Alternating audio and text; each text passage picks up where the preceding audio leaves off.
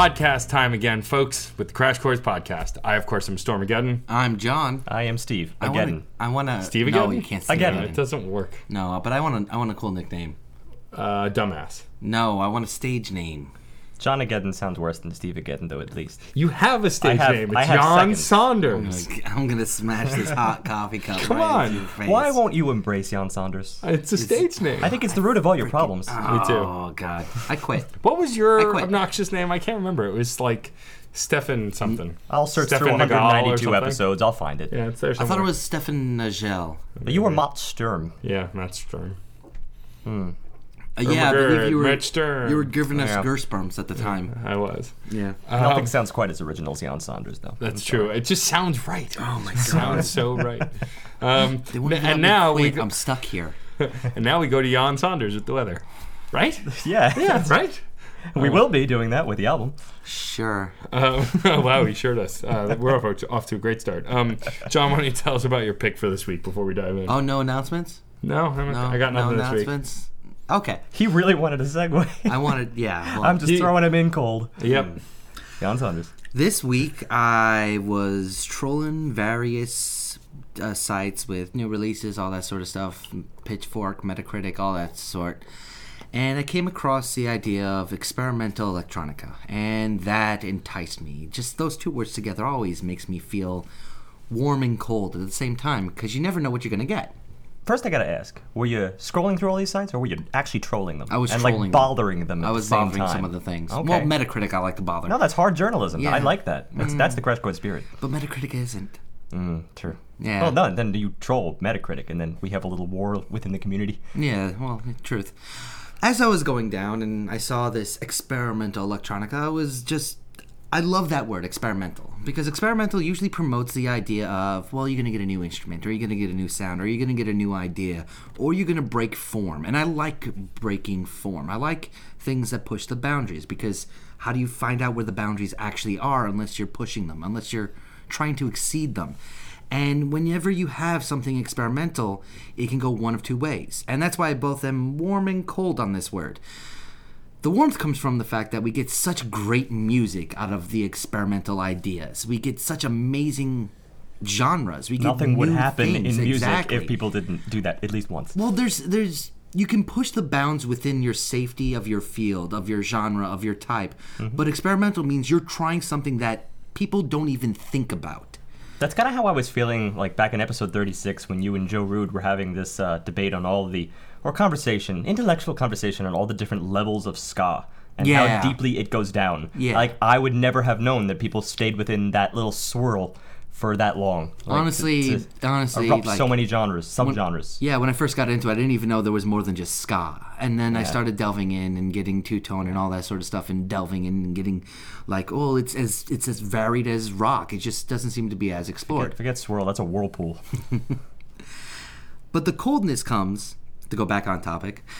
the coldness comes when you start getting the weird stuff that is just not working, and that happens a lot with experimental as well. You get dead ends. You get ideas that just don't translate well. You get a lot of artists that produce something and it's supposed to be provocative and it ends up just falling on deaf ears. Whether it's one or two people that just don't get it or it's the masses and that artist feels like their work is just destroyed. Their work is just meaningless because nobody accepts it. Well, it's such a polarizing idea for me. I had to go into it when I saw experimental electronica. And I saw the album Mutant by Arca. And I listened to it, and I kind of. It was a weeks before I actually announced it. I, I listened to it, and I got samples here and there and everywhere. And I knew that at worst it was going to be a nice discussion. At best, we're going to fall in love with it.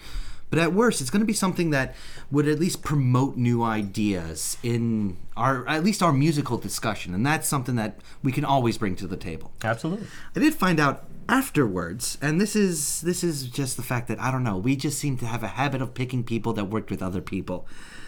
Arca did most, if not all, the production work on Vulnicura by Bjork. Which was the first album that we did of this year, 2016, episode 176. Check it out. And we probably mentioned, no, I know that we mentioned him, because then when I searched on his wiki page, I was like, this guy looks familiar.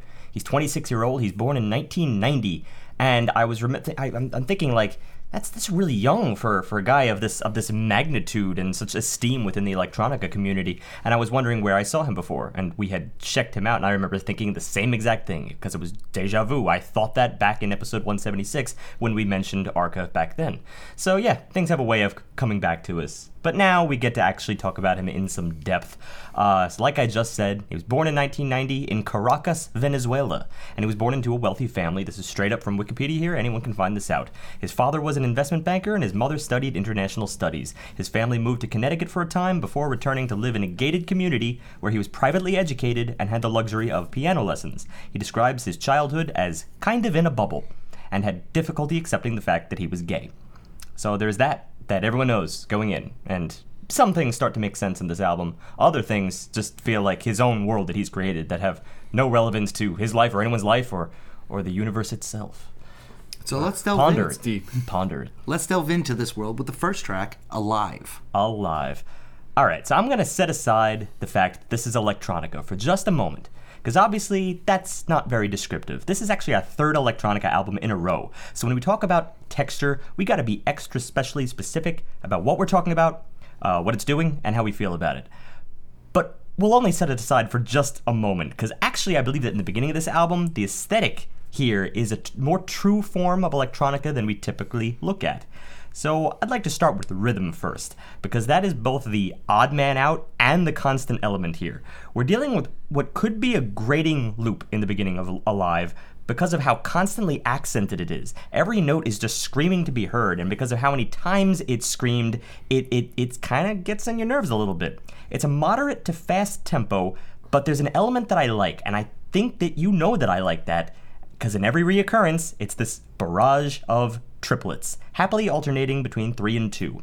You get sort of a triplet, two, and triplet, triplet, triplet this like halting situation where you're doing triplets in, in a different way each time. The first time it's just the basic. Uh, you might get an eighth note value, such as that little two and that I did. Sometimes you get just a an eighth note value triplet, like the very first one I did, triplet two and, and then you get the lightning fast triplets, the 16th note triplets, triplet triplet, right? And it, at that point, it almost sounds like just a blur. It sounds like everything is just meshing together because it's a very you know dense situation that you've got here, and it creates such a wonderful stutter step. I mean, how can such a basic rhythmic tool be so satisfying? I don't know. I'm, I'm a sucker for triplets, and I've made that abundantly clear over the course of this podcast.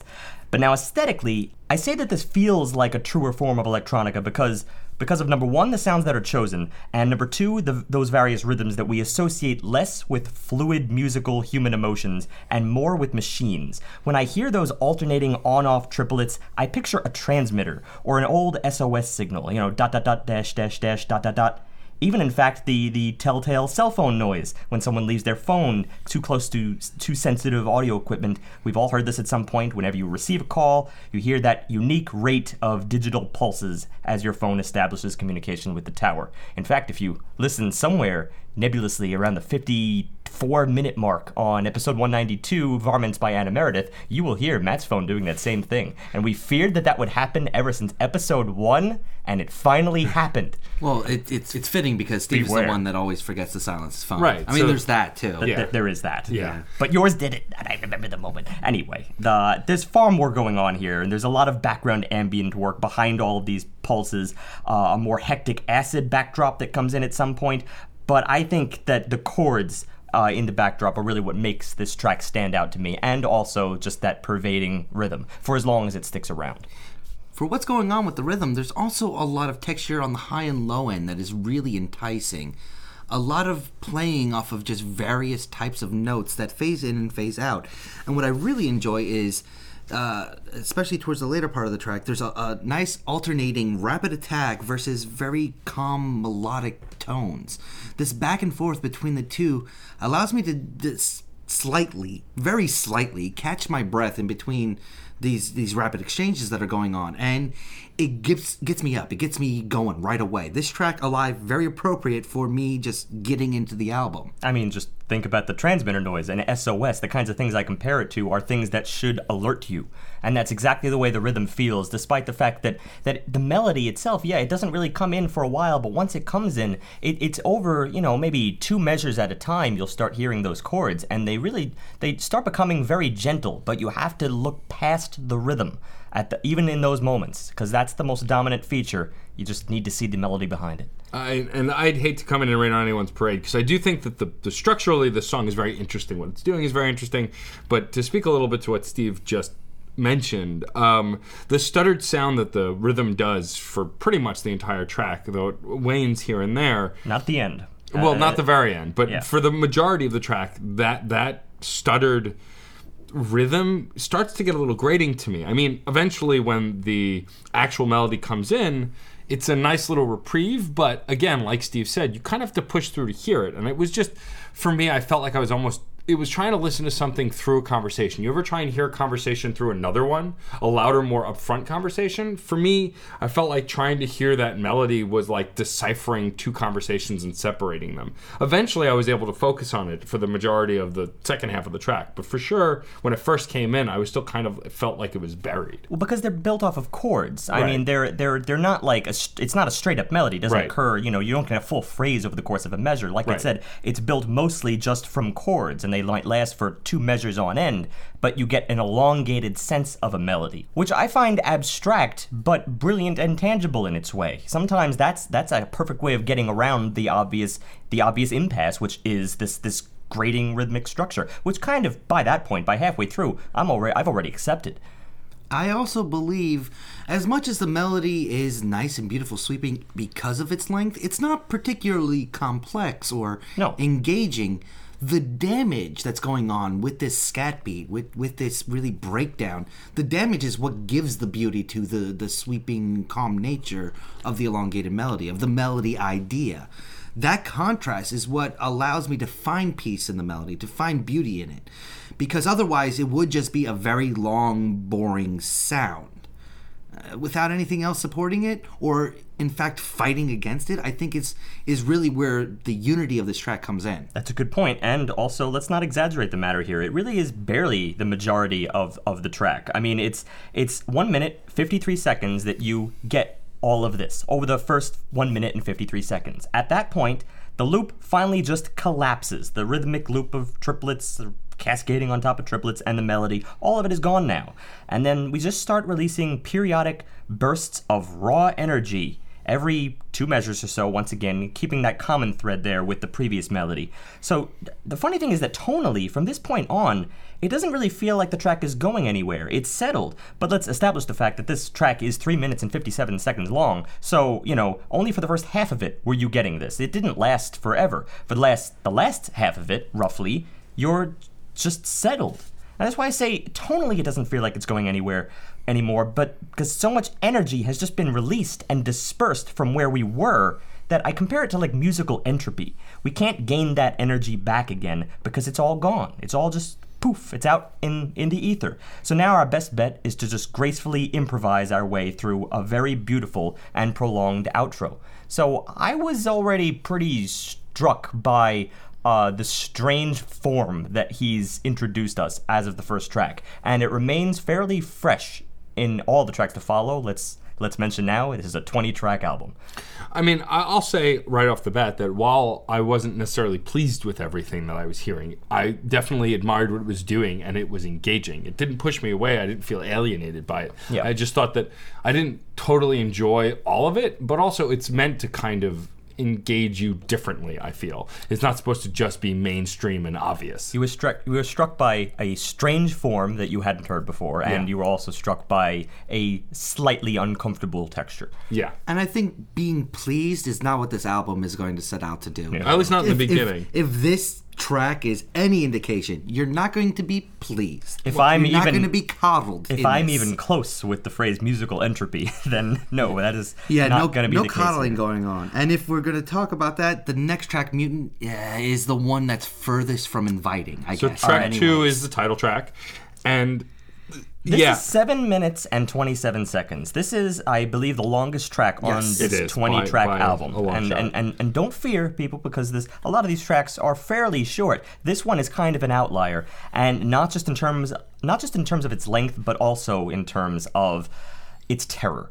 I, it was the only word that I could actually come up with for the duration of this track, and especially in the beginning, because See- I, immediately I started asking, where is the horror film for this? Where is the horror video game? This, frankly, puts Squarepusher to shame. Because I admit sometimes I don't know what the hell Squarepusher is going for, but this is here. Arca is clearly going for terror. Well, it, the the very onset of that high to low tapping vibration is almost uh, straight out of, uh, of the book kind of cue to start promoting some more energy, some more apprehension, Well, yeah. some more just shortness of breath going on right here. Every time these these metallic stutters enter, they they drift and they modulate and then they recede to the left ear and slow their vibrations to a silence. Just a heart wrenching, pitch black, who the f- is watching me kind of silence. Like I, I feel like I'm playing a, a, a very very terrifying game right now, and or someone's showing it to me. But people have always done that. They're always curious to see my reactions to scary horror games. And this is is I'm I'm there. I actually want it to be made around this song as opposed to the other way around. Well, horror, like comedy, is a group experience. While you can experience on your lo- your- on your own, it's meant to be experienced with other people to gauge reactions As and a to react. form of entertainment, Right. This is not. Uh, this is not that. This is. This feels a lot more personalized than that. Yeah, I don't want to pull pull the faux pas either. I mean, because people do have a tendency too often to say like, "Oh, this should be in a soundtrack." I he's his own artist. He's No, trying this- to create his own thing, and I want to leave a lot of room for that. But certainly, it it, it may uh it may enhance whatever your most terrible fear is at that moment. I mean, at least in track one, the computerized rhythm is approachable and consistent and perpetually accompanied by beauty alongside all of the, you know, slightly off the beaten track things. But this is just flat out fear. And if you need more proof of that, around 30 seconds, you can kind of hear a person's broken screams. At one point, they actually validate that the terror by the by following a spell of silence with a person who is clearly gasping. And then that gasp ushers in the next flourish, which is a lot more busy and and and uh, scattered. And that that flourish though, the way it it doesn't contrast. It leads so well from that gasp, but that gasp is slightly modulated. It's not just a very pure voice. It still sounds digitalized, computerized, which made the following scream. That's the only thing I can call it.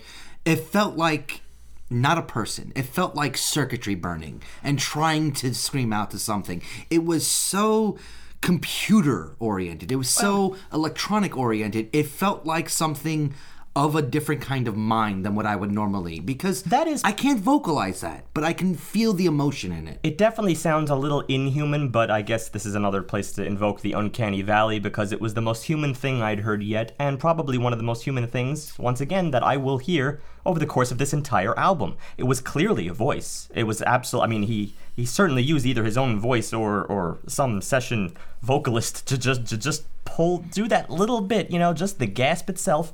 I would be very surprised if this was created by a computer, but I believe this is his voice. He he he felt the reason to invoke it here, and then it, it never really gets used again.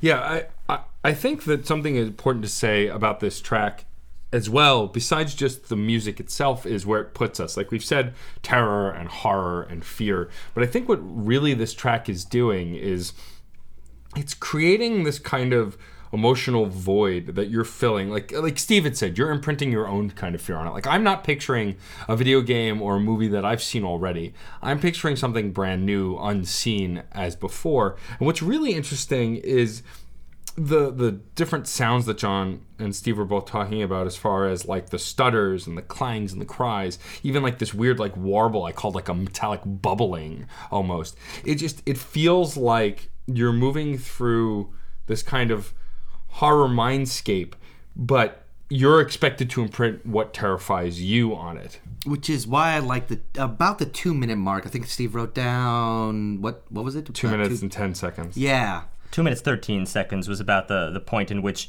um, a melody bright. starts to erupt out of this. And the way the melody is contrasting, because the screams don't go away, the fear doesn't go away, it's warbled, it's distorted in and of itself.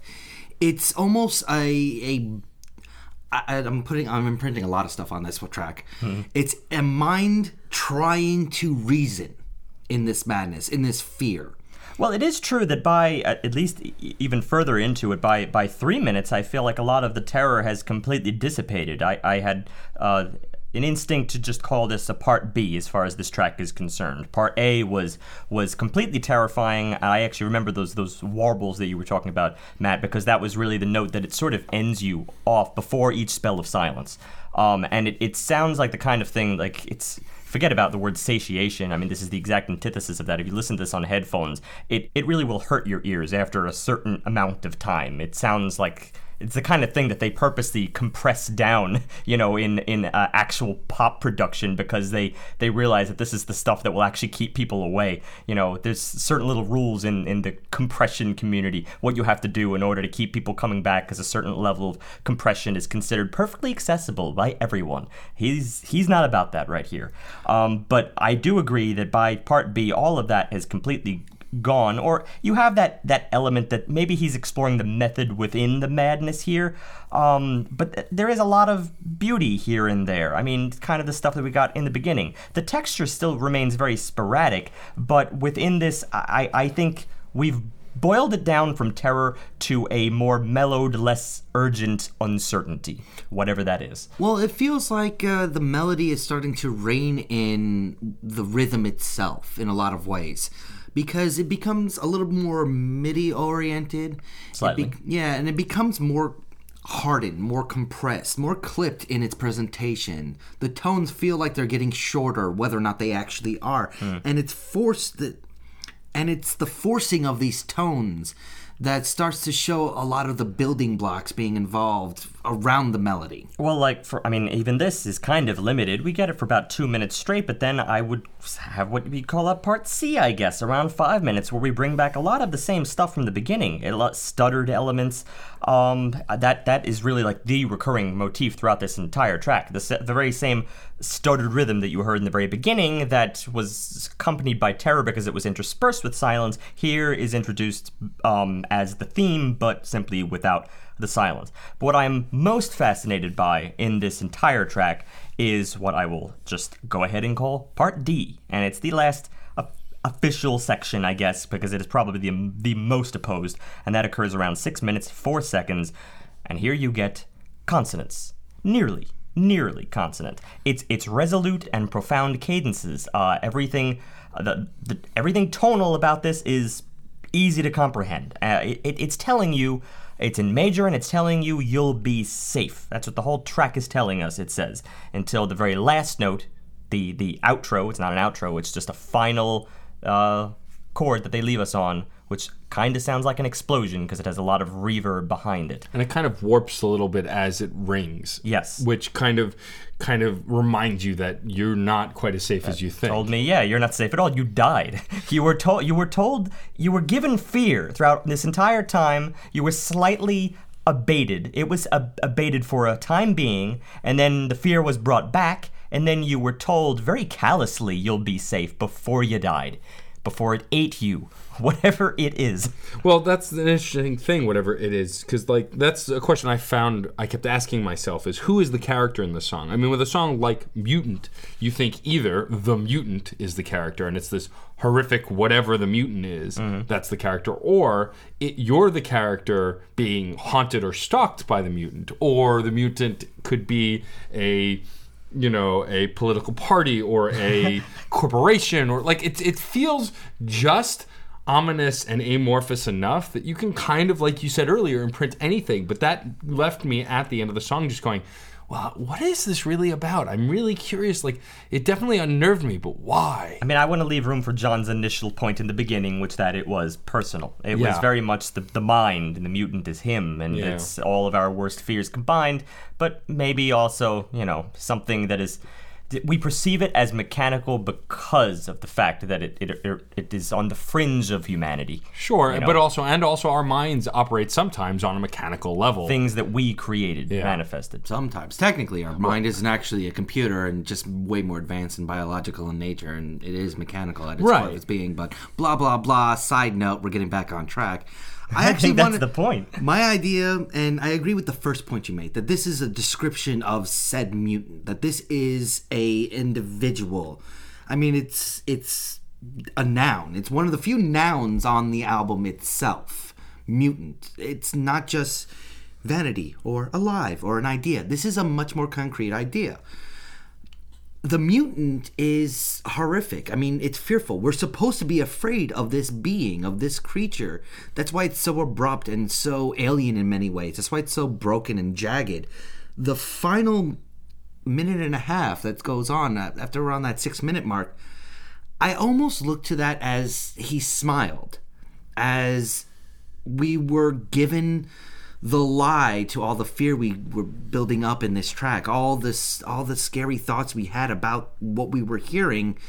No, that that smile we get at the end, that nice long melody, that yeah, a little off pitch, a little bit of a broken tooth grin, but it's still very warm, very endearing, very bringing you there. Rocky And I- Road? yeah, yeah. Actually, yeah, just like Sloth.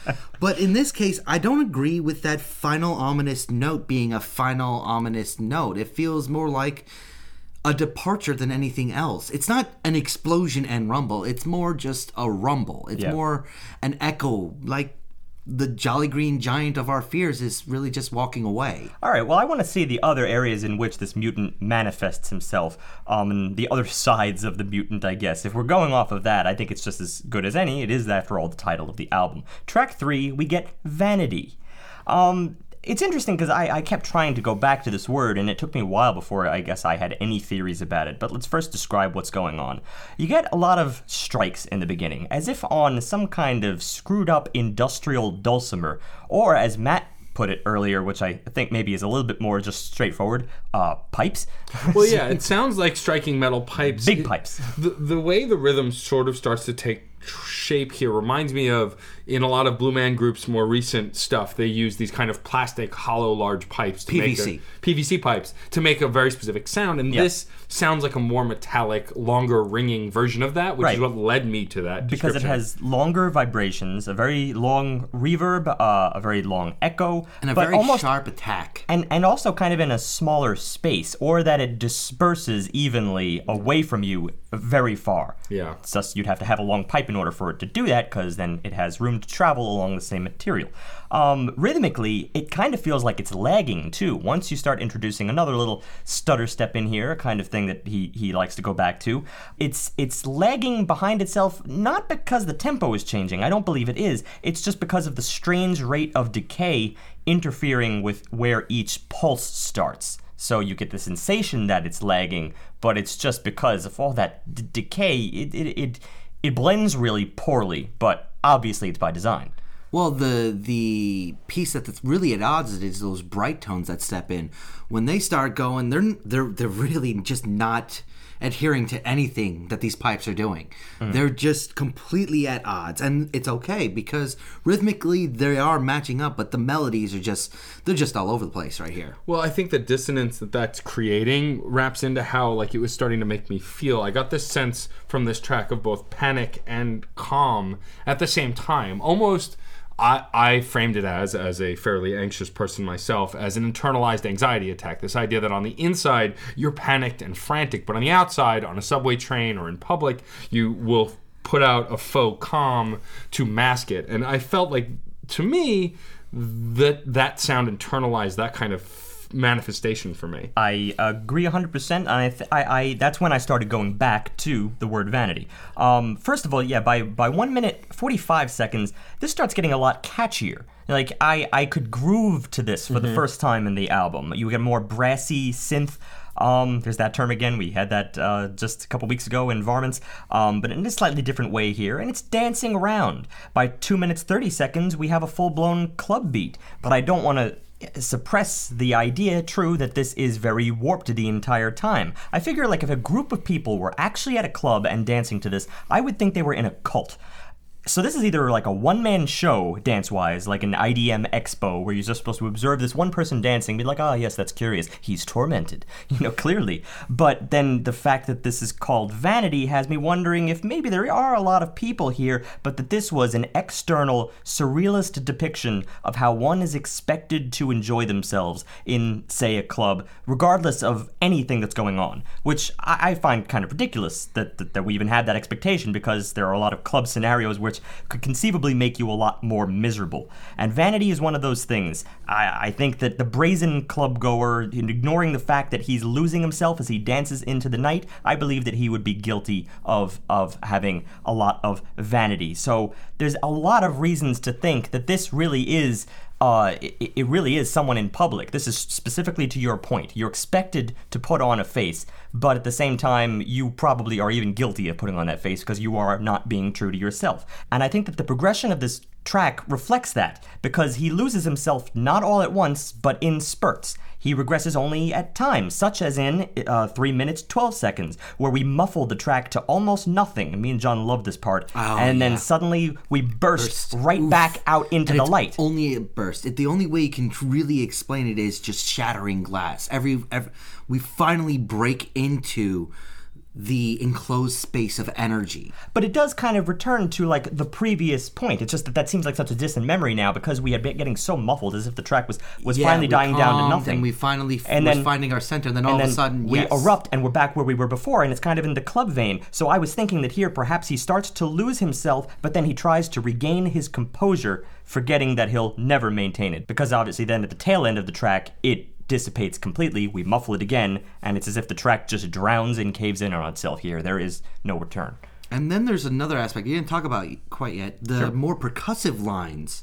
And there was a couple different lines coming in and out, especially in the in the second two thirds of the track. Hmm. There was the long one, there was the short one, and they kept playing off of one another. The long percussion line was very dull and drudgy. It was just one beat that was coming I think at the tail end of every measure, it was just coming in and elongating and coming in and elongating.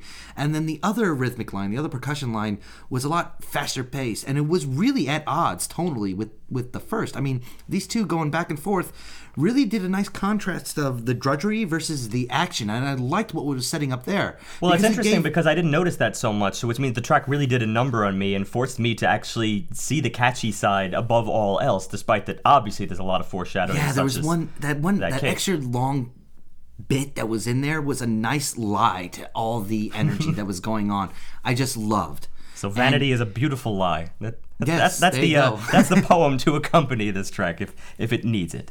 Uh, any more words before we go to track four, Sinner? No. All right, track four, Sinner. Uh, this is ooh, this is a weird soundbite that we open with. Um, oh, I love going back to this little comparison point because I have to every single time. And guess what? This is this is the closest that I've ever heard to this particular soundbite. Star Trek for the voyage home. There are whales in space, or at least there's a probe that is trying to seek out whales because uh, the probe picked it up probably eons ago, back when there were, you know, whales everywhere on planet Earth, and the story in Star Trek, it's in the 23rd century, and we uh, destroyed all the whales. Or maybe they just naturally went extinct. But specifically humpback whales. And so the probe is transmitting the sound of these whales to the Earth, and they're expecting a reply. And, well, uh, that's kind of awkward because they're all dead, so we don't have a reply to give you. So Captain Kirk and Spock and all of them, they have to swing around the sun because it's apparently that easy to time travel in that movie, despite that the rest of the Star Trek canon really would argue against that. And then they land back in 1985, where they go retrieve two humpback whales from the San Diego uh, equivalent of SeaWorld, and they bring them back to the future to send back to the probe. And it was really happy, and it didn't destroy the world. So um, there's that. But specifically, the soundbite at hand is not the sound of the whales in the ocean, but the sound of the whales when played through a filter when they're out of the ocean. And it sounds exactly like this opening soundbite, except, of course, when the whales are doing it, it's far more drawn. And here, it's a little bit quicker and a lot more rhythmic. But it is an eerie, eerie alien sound, which is why they take a while to realize that is whales at all in the movie. Well, think of it this way. I, I heard it as breathing, but not the sort of breathing where you're hearing with your ears. This is more internalized. This is this is if you can't hear, you just feel the vibrations in your head of yourself breathing heavy and breathing long, mm-hmm. exasperated. You're out of breath. You're you're running on adrenaline. It's definitely biological. Yes. But it's like it's hard to say at first whether that's something known biological or alien esque. and then you start getting high attacks on top of this breathing. and that changed it for me. Like I didn't really at any point hear that kind of breathing sound. For me, the way the sound, the how the high attack struck, it felt like someone being struck. This idea of a fist or just something solid impacting something else. It had this kind of thunderous kind of sound because it would impact on the high attack and then there would be a reverberation after it, which is what Steve is describing as what sounded kind of whale sound like. But for me, it definitely sounded like something crashing into something else and then the vibration it makes afterwards. Yeah, and to your credit, obviously, it is the the fast-paced nature of this, the the, rhythmic construction that makes it kind of takes away the biological element. Um, makes it sound more forced. Um, also, like as the sound starts to speed up and mix with other stuff, it sounds almost metallic. And Steve actually gave me this idea that it, it sound, sounds the whale almost- sounded metallic in the movie too. right, but it, it lent to sounding more like someone being struck with a chain, like a thick chain, because it would have that impact, but then it would also kind of trail off. Yeah, and that's where we go back to the title, because after all, the track is called Sinner. And uh, when you start perceiving the violence in that way, it made me feel as if the guy is getting tortured or something. Um, But- it's like but- it's designed but- to reflect the torture that perhaps he's inflicted on others, because he's a sinner, not a nice guy. You're missing one big part, and that is the piano, the very clear piano. It comes later. That it comes, comes later. later. And when that shows up, I think I completely flipped on this idea. Well, it made me perceive it in terms of atonement at that point. Yeah. I mean, but also the No, piano is wait, very. wait, wait, wait. I- idea. Hang on. Um, I formed it. I want to put it out. It's my baby. it so out. this baby, Put it out there. I already was getting internalized breathing out of this. When the high attack comes in, in retrospect, it feels like an adrenaline burst coming through your system. The piano is the sweetness of the sin, and I feel like this is the contrast between the two. The the the fear and the regret showing up versus how good it actually feels. And a hmm. sinner, someone doing evil, is not necessarily going to consider themselves a sinner. So if we go like with Mutant as an internalized look, this is somebody knowing they're doing wrong, but still gaining some gratification out of it. Well, that depends only because at 3 minutes 15, we do get the heart rate. The, the heart beating sound and it sounds like it's racing. Um, it's it's it's a very strange depiction of it, but it, it- probably the heartbeat is the, the closest thing I could I could pin on it. I mean, it did. The way it kind of rapidly kind of thumped, it did feel biolog- biological again. And Right, it but but my point here is that it still exists next to the piano. Yeah. In other words, if the piano is still prevalent here, uh, if we're going off what John's saying, is that the fact that the sin, the, the beautiful sin, as it were, is still with him. I It's I, I savory. that that's the taste of it. The I piano. still think it, it, it represents something, the light at the end of the tunnel, like the, I mean, the atonement to follow. I mean, Possibly. I mean, I, don't think also the framework of most of the track, this one is on the shorter side, at least comparatively to the behemoth at the top of the album. It, it, it felt like it was conveying a location. Like we're talking about sinners and punishment, you get this idea of hell, or we'll uh, anonymously label it underworld because hell is very specific. You know, this kind of fire and brimstone that's definitely present because when the piano comes in, like John mentioned earlier, there is a heavy beat that comes in right after it that's staggered and not repetitive. Once that beat picks up is when it sounds like the heartbeat. And so I think Right. it's this kind of barreling towards, you know, something terrible, but then getting through. And on the other side, there is that kind of atonement feeling. well, it is barreling towards something yeah. terrible, though, because that's our transition. Yeah. That's our cue right into the next track here, uh, track five, anger. There's no reason to stop here because it's it's it goes right into it. That that heartbeat develops into a scream. Yeah, it And literally it's- connects to what sounds like a gentleman screaming. and that's right at the beginning of of anger. Yeah. So it makes me think that what we were developing there at the end of the track, you know, if if if it is atonement as I see it, if the piano is atonement, then this was what he got. I mean, Right. Well, I mean, it could also be this idea of atonement, but then falling back on what you were atoning for. This Like- kind of relapse. screamed as a final act of atoning in the hell that he just graduated from. I know that's not how hell works, Can I, but can I use it? On it was my something content? positive, and this goes into something positive. This track, I following, would. Mm, I would say you know, in a way. from my internalized view of what this album is trying to represent, because well, this is a hard album so far. It's if the sin was still sweet enough to pursue it at the end, this anger that comes out at the very beginning of anger, this scream, is the self recrimination. It wasn't atonement at the end of the tunnel. It was him still pursuing that sin and culminating in that sin. And this is the retrospect realization of I screwed up. I messed up, and now I'm angry. It's self hatred going on right here. And what it turns into, this very long single note rhythm, it feels like there was that burst and then the simmer. Uh, that's fair. I mean, I even just like kind of to to preview the the track titles that we're about to get. We go from sinner to anger to sever to beacon. You know, this kind of progression does, uh, to me, it still symbolizes atonement, but it sounds like we're just going, uh, we're arriving at the same place, but in two different ways. Yeah. Me and you. So, all right, that's, I guess, I mean- par par for the course for Crash Chords. Something to consider about this track, though, is also like what Steve was saying. Even though it seems to be lending towards possibly atonement or possibly something brighter, there's still a fair amount of disjointedness to this, and you know the way the beat and the melody are are kind of mingling, especially on the heavy attacks of the rhythm in this track. It does seem to be a little bit at odds. Well, we got three different attacks going on. We got strings, we got very techno techno style, and then we have percussive style. All this rhythmic like aggression built on one another. pulses with with no air in them, and that is still very uncomfortable following the scream. But then following that, I I think this is where I, I previewed something positive because it seemed like we were going into sort of a screwed up samba after that. It was something that felt very just it felt very Spanish. I mean, the guy's Venezuelan, so maybe this is somewhere in his you know in his culture. Uh, I don't know if I could say it's a samba specifically because also here it's very broken. It's Yeah. very broken and, and stripped down, pulled apart. But it, it's also a fairly short track. This whole thing, uh, uh, anger, is only two minutes one second.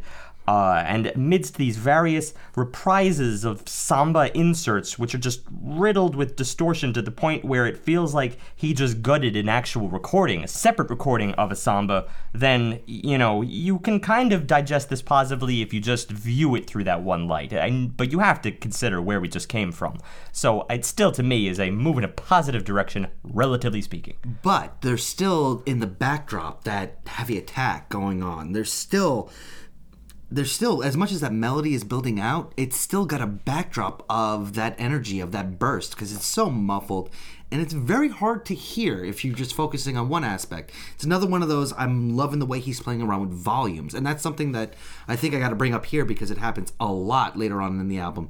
But volume is very important and the location of those instrumentation. We talked about earlier going from uh, both ears to left ear. Like you're you're hearing it change location. I mean, maybe it's back to the concept of, of vanity, of the track of vanity, but here, not in terms of self denial, which that was clearly uh, uh, steeped in, but here more in terms of, well, you're angry about your environment, and I don't think any any uh, lighthearted samba is going to change your mind. You're going to be breaking stuff in the midst. Well, because the muffling here feels more forced, as if it's trying to suppress something, whether Putting a cap on it. right, trying Yeah. to suppress the anger or trying to suppress a confusion or just you know a- a dissonance. But there's definitely there's more force behind this muff, muffle, like it's being forced down. And Maybe I think he hates being called a sinner. I mean, yeah, it, it- any of these things are possible, and I think that's where the anger kind of comes to a, a head in the track is during that muffle. It's like you're raging against yourself or or the world or both. Which is so great because it is so muffled. It is so background. It is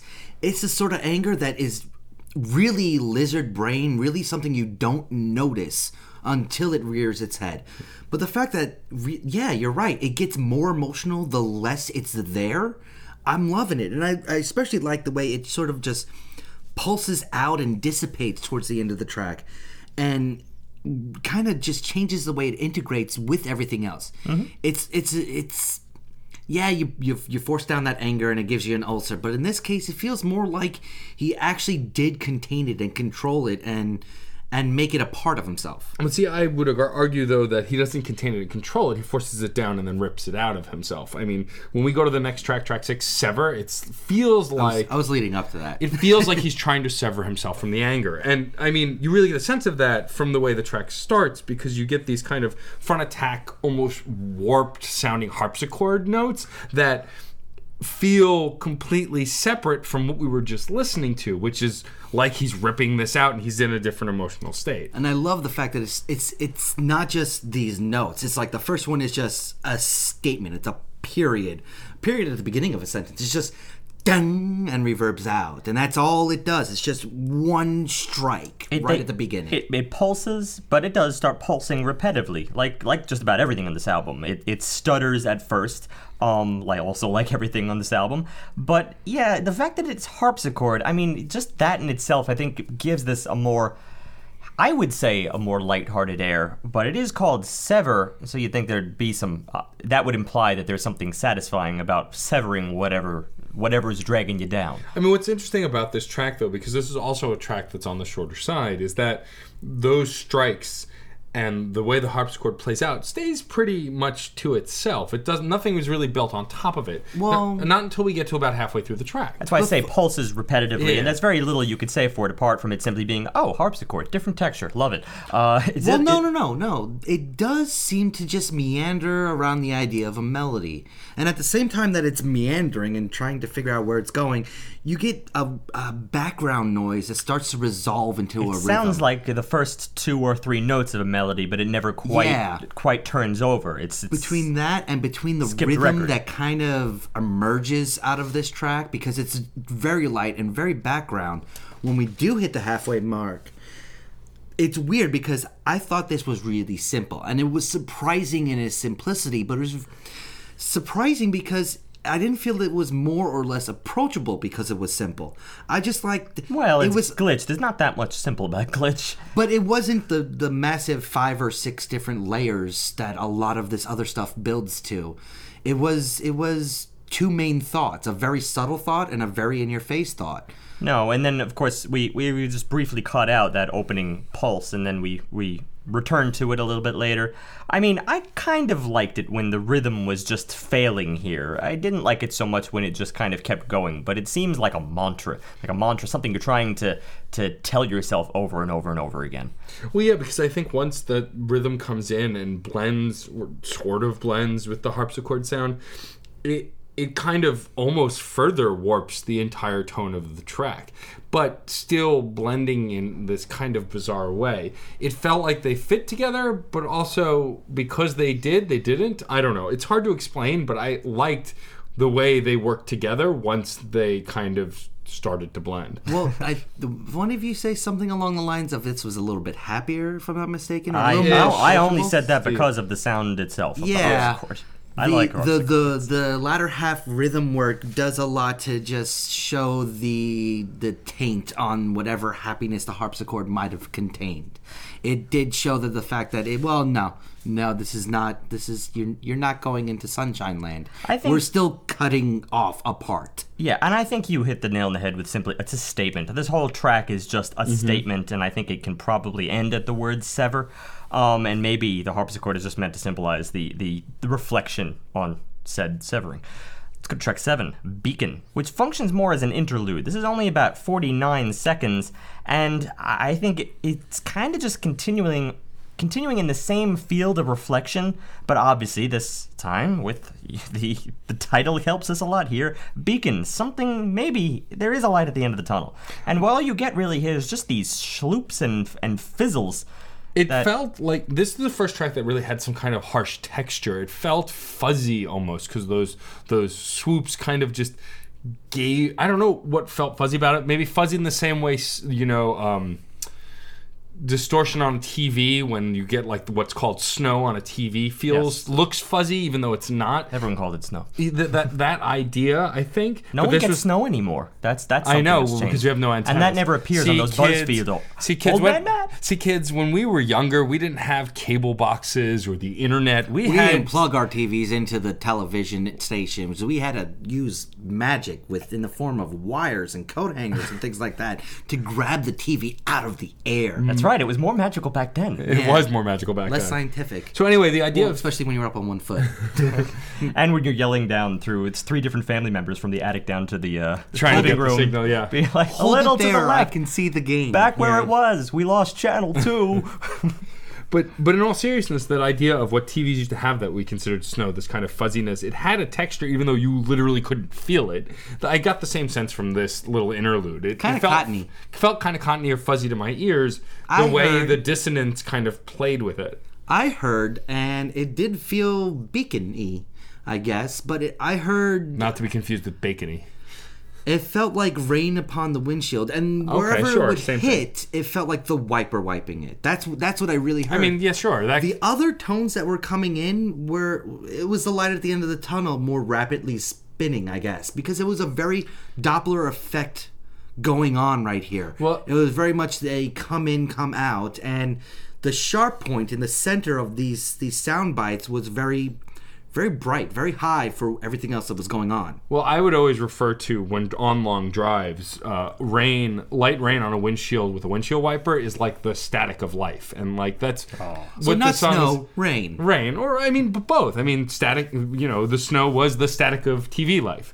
I'm uh, I'm sticking with Schloops and Fizzles. You Sure. can hand me my check at any point, Matt. Sure, all right. But for Um, 48 seconds, it was a nice little it let your brain relax for a minute. Yeah, and I needed that. Yeah. I really needed that, and it was so necessary here because of what comes next. It is really true that this kind of a mark, uh, this kind of marks a turning point in this album. Mm-hmm. Track eight, Snakes, was probably my favorite track. Um, for a few reasons. Vanity was great, but Vanity. Snakes- Well, uh, let me let me try to get to the bottom of this. There's all right. First, it starts with somewhat of a gurgling. It's kind of a wub wub sound that just fades into the distance, but it's contrasted by just one other sound, and it's kind of like a pan flute.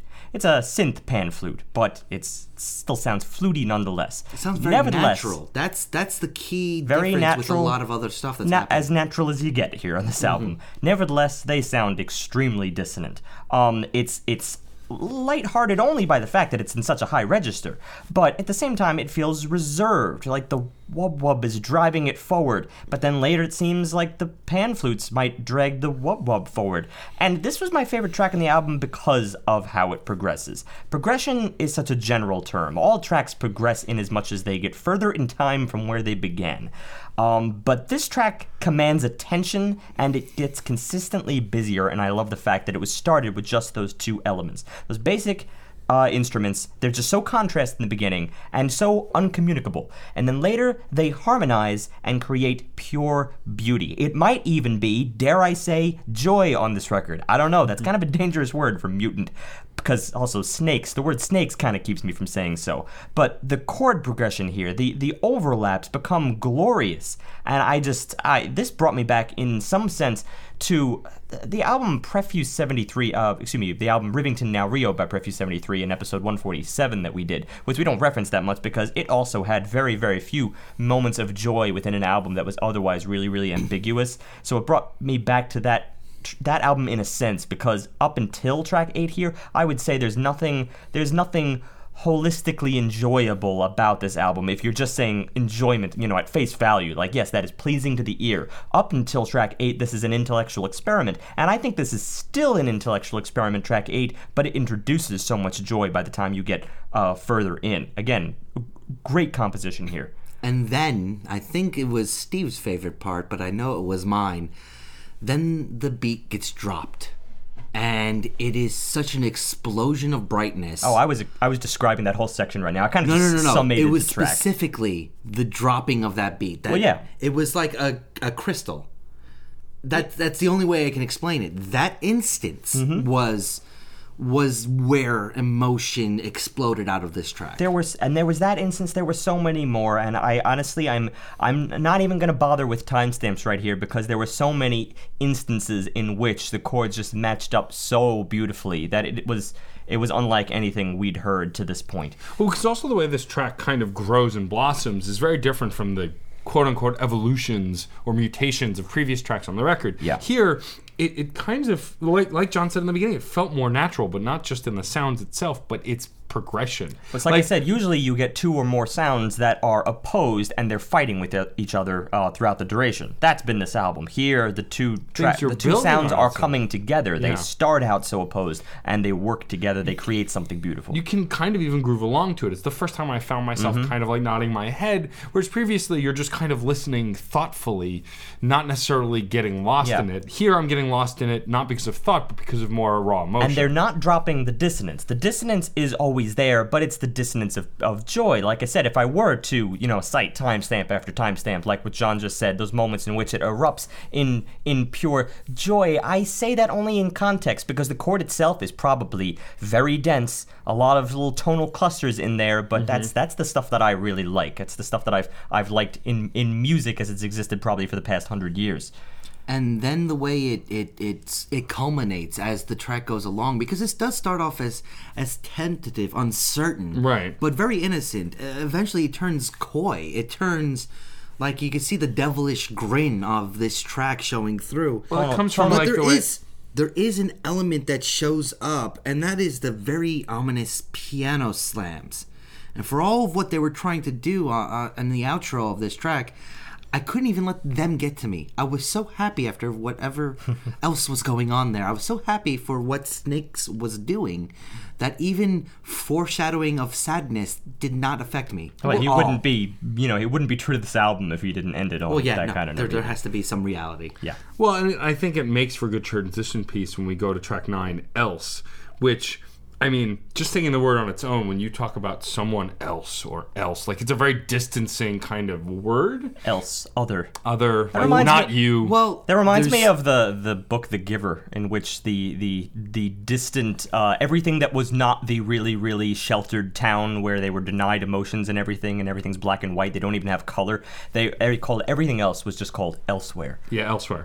And s- uh, yeah, exactly. Or and that's kind of a similar conveyance. There's also or else. Or- It- it's almost threatening on this album. Right, but that said, the way the track starts and kind of builds this kind of space, it feels kind of submerged. Like this is the first track where I felt I got a very strong setting, and me and Steve kind of synced up on this, and John followed along after.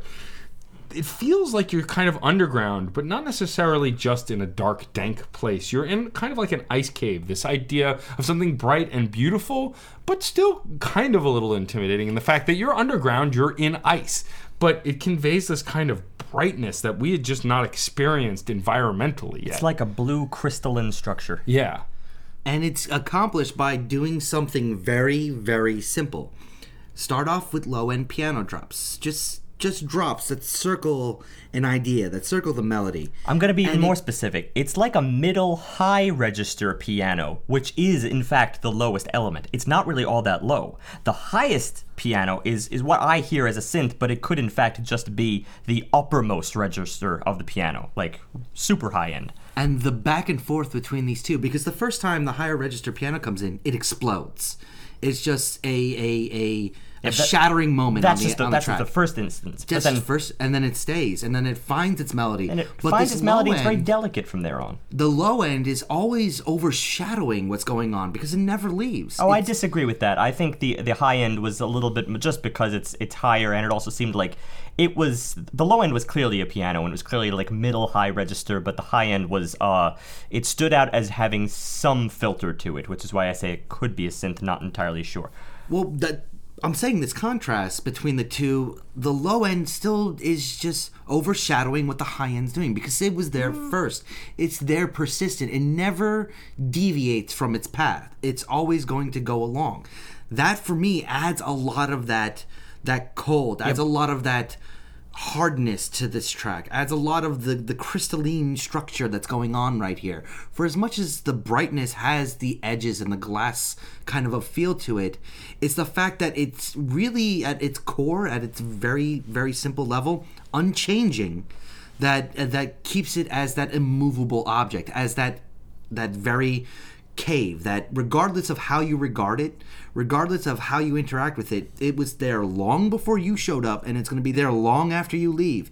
It does not care for you. It does not care the little blip of existence. It's something that's that does expand time Okay, I, I see your point now. Um, I I think that in terms of the way you you pitch that is like a, a- what i- what is your attention on? I still think your attention is really on the It high is end on the stuff. beauty. But if you want to make an argument that that the, the low end, which is really just the middle high end piano, if that is if that is the aesthetic, if that defines this cold damp crystalline cave. I, I, I absolutely agree. You have a few other things that make an appearance throughout this track, and in in a, around a minute fifty seven seconds, you get these harpsichord rolls, which Yeah. obviously goes straight back to Sever. That's the last time we heard the harpsichord, and here it. Th- The harpsichord in itself is not a strange thing, especially considering we heard it already a couple tracks ago, but it, it's how flat and clean it sounds next to the other thing, those two piano sounds, which are so bright and airy. The harpsichord grounds us just a little bit more, I think. It's adding some some depth and some weight to this environment, but I'm absolutely with with Matt 100% in terms of where we are. It feels very icy, very cold, and we had this very interesting off-air discussion over how how cold does it make you feel? It's not quite in the sense that I feel very cold and and uh, and distant from it. In fact, I feel very warm and connected to it because of that eternal quality that John just described. Obviously, you imagine this thing that might have been formed like in a glacier, clearly long before you arrived and long after you'll be gone. It's it's sublime. I little minor little uh, digression. I was in a cabin the weekend right before we recorded this uh, this episode. A cabin way upstate. Obviously, you know, you go there and you just you're in the middle of nature and you get a little bit closer to to all of it. You sit by a stream and it can be very relaxing. You can still have that slight little thing in the distance that says, "Well, you're pretty insignificant in it all." The cabin was actually literally located in a valley between two imposing mountains. That that's the definition of insignificant. They were they would probably crush you if it was in a in an expanse of time under which you were actually feeling the plates move. You'd just be grinded in in the middle of it. No one even would even recognize you. You wouldn't even be a fossil.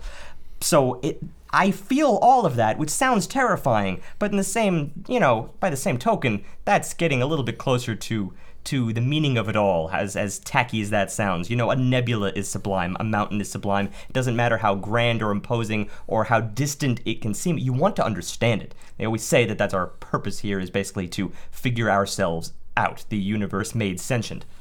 Right. Well, and I think that specifically this this cave setting that we're creating does have that kind of awe-inspiring size and depth, and I think that's where that kind of connects to it.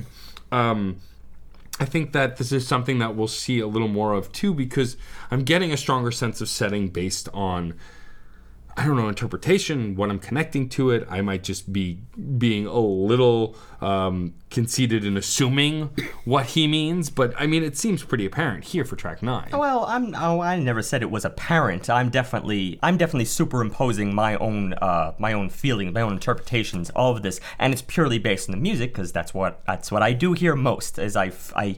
I try to interpret the music, lyrics, in fact, titles notwithstanding, they're really second to me. I appreciate the fact that very, that f- for the most part here, it generally lines up. Um, but there is something very, very abstract about the word else. I mean, we know what it means. We just described what it means. But in terms of of is it else? Every, everything else that's out there, everything else that you know is bigger than you. I, I don't know. That that's. I'm not saying that's the only answer here. I'm saying it's as good as it's as good as any because I know what I feel first and foremost, and it is certainly that feeling of of insignificance and coldness in the sense that it does not care about you. Precisely what John said before. And you should feel happy for it. Uh, well, you get a sense of insignificance a little bit in the next track as well. Track 10, umbilical, which, you know, an umbilical cord, the thing that gives a baby life when it's or, inside or your. merely when you get down to the basics of it, it's a life connection. I mean, they call the cord that connects an astronaut to the space station an umbilical. Umbilical cord, It's yeah. it's a connection that that holds you on for dear life. And so this track, I have a theory about what it actually means, and I'll probably get into that at the end. I want to talk about what it actually has first. And it starts with a blaring, almost disturbing high attack tone. It's it's pings. Yeah. Sounds certain pings. Sometimes he has fun messing around with the decay of these pings, as he's done a little bit earlier. For instance, uh, there's two pings. One ping kind of seems to linger forever. And then another one is just as soon as it's there, a high attack, certainly, but almost zero decay. It's snuffed out completely. And I find it funny that he actually goes back and forth on that. They they occur somewhat intermittently and go back and forth between the two, and then one is like, oh, it's there. I'm in I'm in a, a reverb thick environment, and then all of a sudden it's it, there's there's no air at all. I I really love this just as an idea, as a musical uh, electronica idea, because of the fact that we're always describing just one or the other, and it gets to the point where it's like, all right, but is there anything particularly inventive about that? Great, we're in a reverb heavy environment. Great, we're in you know there's there's no air there. It's it's he's just playing around with specific tones. He is actually playing them off each other in, in almost like a cruel way. It messes with your head a little bit, and I love that. It just seems a little bizarre the the way that he's mixing everything and, and kind of bouncing things off each there- other. there's and there's there's there's, and there's a- an art to it. Like it's not arbitrary because he establishes the loop first, and it always seems bizarre in the first instance, and then you're like, oh, that's that's his gag. Actually, one of the scariest parts is when the two of them simultaneously, because then you have no idea which way to take it. Yeah. But this also has a bizarre vocalization in this. There's clearly a woman saying something here. I can't really pick out what. That interjection, though, comes after the da ba ba bum. Establishment. Yeah, it's something along those lines. It sounds like gibberish, but I doubt it even is. I'm sure it's something. Ya da ba ba bum. But, And but after that moment, we get pure conflict. The rest of the track is is is a series of interjections. it really is one of the best embodiments of the word cacophony, which we've used quite a lot on this on this podcast. I feel like this really does feel cacophonous because it doesn't feel structured at all. It feels very There- random, there is even one, if it's planned. one thing that sticks out uh, like a sore thumb, and it's a siren. Yeah. the siren, and it's just over and over and over again. It kind of like an eh, eh, eh. I mean, it's this is full blown alert. You are. Uh, you should be standing up like a gopher at this point in the track. Um, I don't know how you're supposed to take that next to those vocalizations, but I do know that this does. It's not merely cacophonous because actually there's some consonants here in the fact Sure. that you get these kind of tribal drums, like a clearly African inspired beat that start developing. They no sooner start and uh, start to get catchy before they're just dragged back down to earth and the siren takes over and then they, they don't let the song get catchy. Never. Never. It- I get to say song this time because we do have vocals, no sure. matter how bizarre they are. I mean, it, it's definitely designed in a way to make you kind of feel disoriented or even confused. It's not supposed to make sense. This song, I feel like, is not to, supposed to make sense, and there's a reason for that. It's because I really think that the reason this track is called umbilical is it's supposed to mimic childbirth. And not childbirth from the perspective of the doctor or the parent, but from the child being born. This idea that all of us sitting here and everyone in the world who's listening, if you're over the age of two, you have conscious memory, but not of anything before that. It, it's said that typically you can't really actually personally remember anything before the age of two. So the idea of being born is impossible to remember in the human brain. But if you could, if you could remember what it was like to be born, it would feel and sound like this. And if you do remember anything before the age of two, you're a freak of nature and please donate yourself to science. Well, actually, no. It's a lot of individuals with, especially those with eidetic memories. I was going to correct you on this. Do remember being born? They they And- think they remember being born. No, it's actually a proven thing. I want to see this Nova. No, no. th- Um, it's those with eidetic memories, and actually a lot of uh, the autistic spectrum do remember being born. But, Interesting. but, but then that said, this could be a literal uh, uh, sound translation. Of I don't that. even think it's the baby though. And my here's my argument.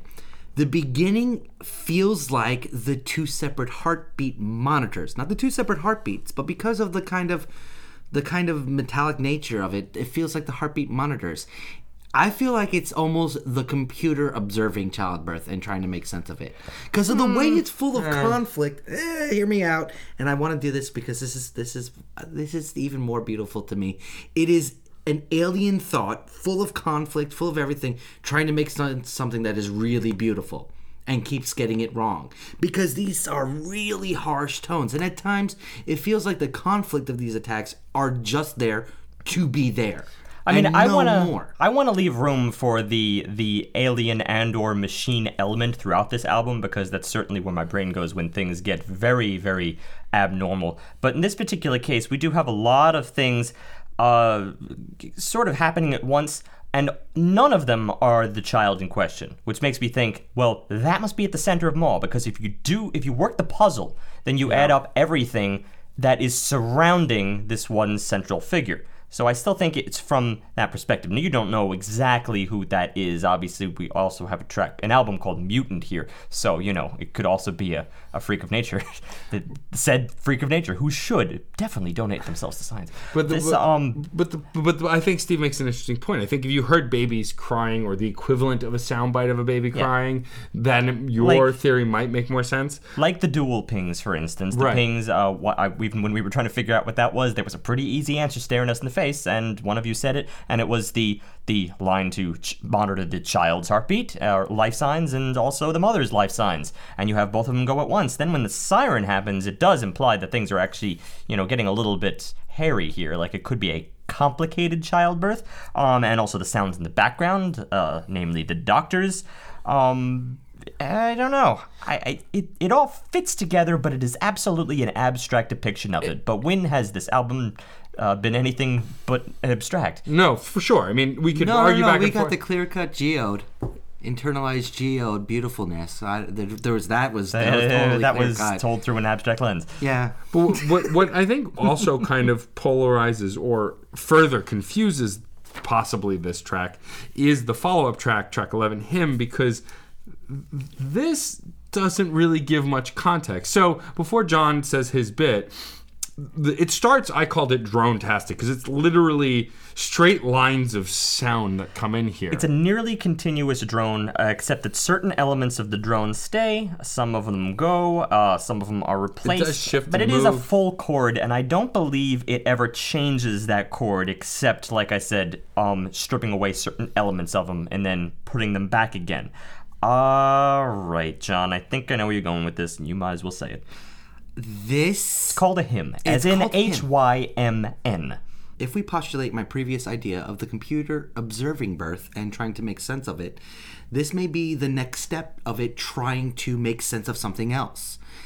It, may- it it's trying to be religious. It's trying to replicate the idea of reaching out higher, because at its core, it's it's doing a lot of what organs do, of what a choir does during hymns in church. It's elongating beautiful notes. Except here, it's more of a perversion. It doesn't quite seem to understand how these notes are normally crystal clear and reaching and bright and shining.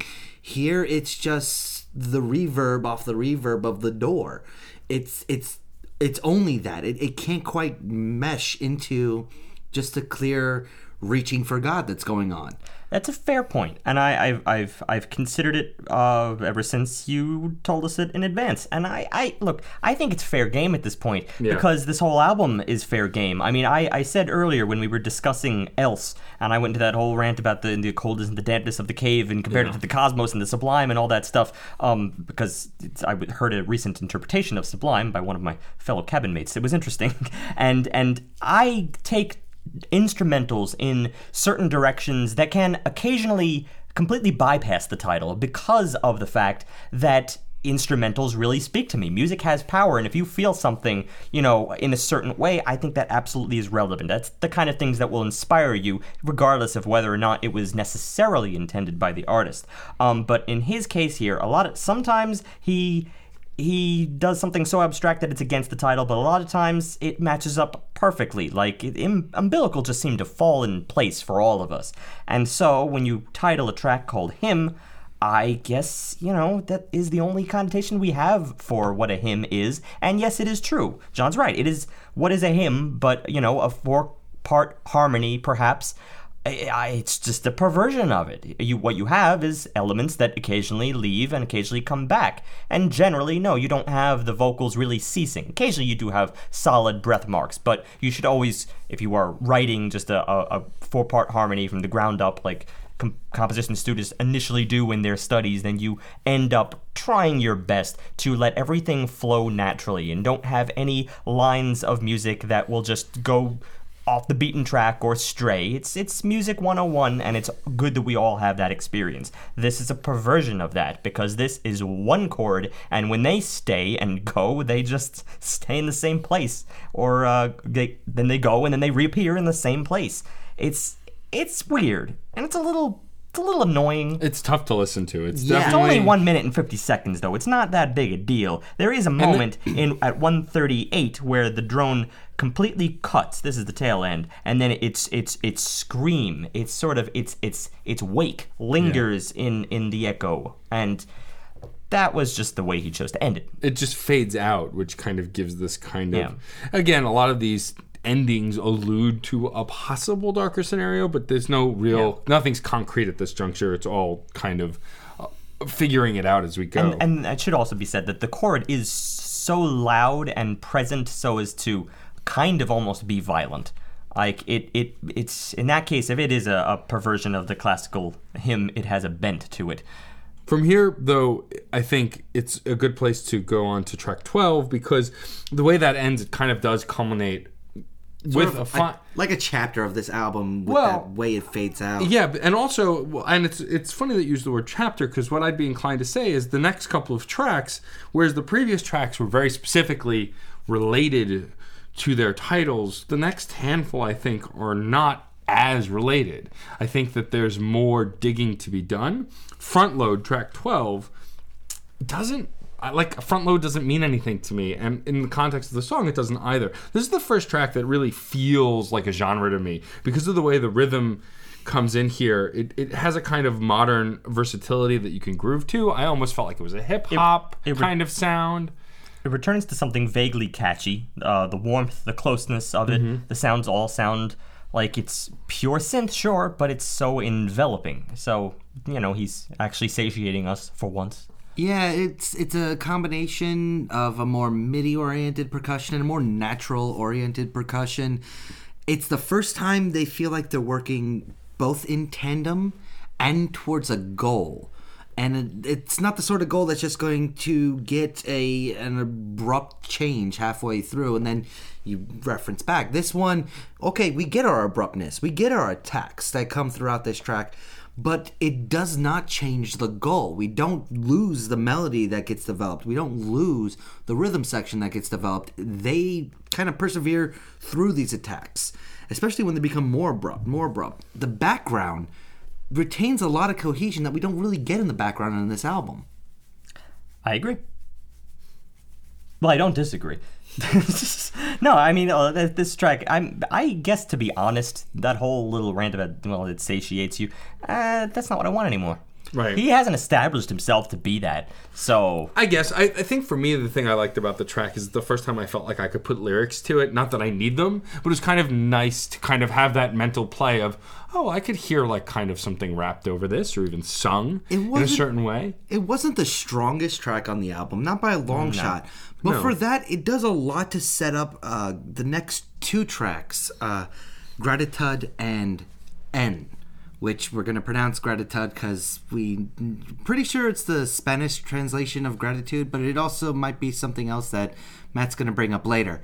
It, it does a lot to put you in a different framework, at least a different frame of reference for what you're going to be getting because there's no fear. There's no there's no anger. There's so much of the negative emotions that we had in the previous half to two thirds of this album. That a lot of that's gone. Right. So I- I when mean, we go I- into gratitude, we get something really different. I do confess that you know track 11 Hymn and track 12 front load are definitely lost to me uh, as a kind of eh, somewhat pointless interlude between tracks that I really enjoy, such as track 8 the Snakes, into track 9 else, and even to some extent track 10 umbilical. And then we have 11 and 12, and I'm just kind of meh. And then we go back to track 13, Gratitud, which I am fully on board with again, mainly because it shares a lot in common with track 9 else. It has a very, very tinny, uh, very ethereal sound to it. We're kind of back to this icy beauty, much like in else.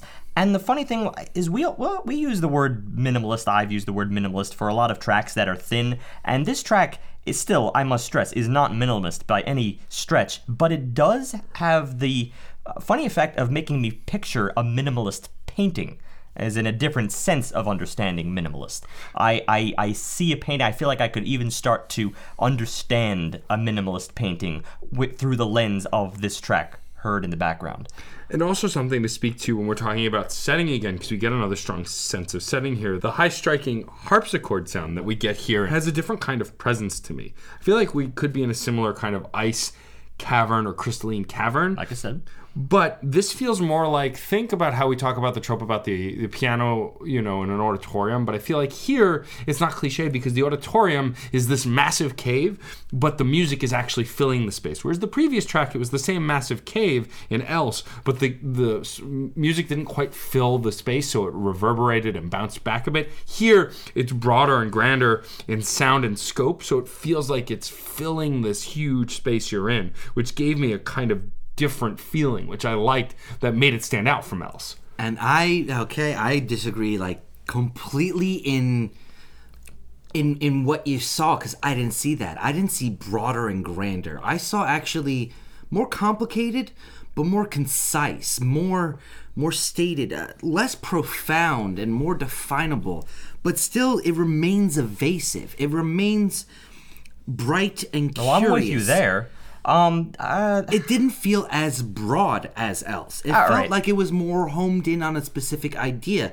But this idea remains ever elusive to Let, me. let's I- not dance, uh, you know, a ritual around the elephant in the room here. There's a lot of dissonance in this track, which is, exactly what John's talking about. It Yeah. is still, it is not, you know, this, once again, this is not satiation here. The fact that Matt sees something broad, well, I am there as well, so I guess I'm kind of in the middle because this is the kind of thing that, because it threw me back to the whole, like, icy beauty, I actually have a very similar, I guess, review of this track as I do else. I'm not sure I like it uh, more or less, maybe a little bit more actually, though. And I think it is become, yeah, I do like it more. yeah, no, it's because of that dissonance. It's because the, the, the here it's a lot denser, especially here. I am going to cite timestamps. I felt the need to do that. 128. The, there is a chord that fades at the end of a certain phrase, and it is such a dense chord. I love the crap out of it, and it is.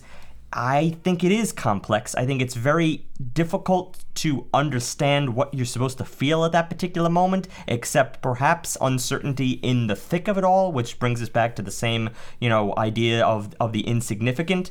I I, I can't even I can't even touch this title right here, gratitude.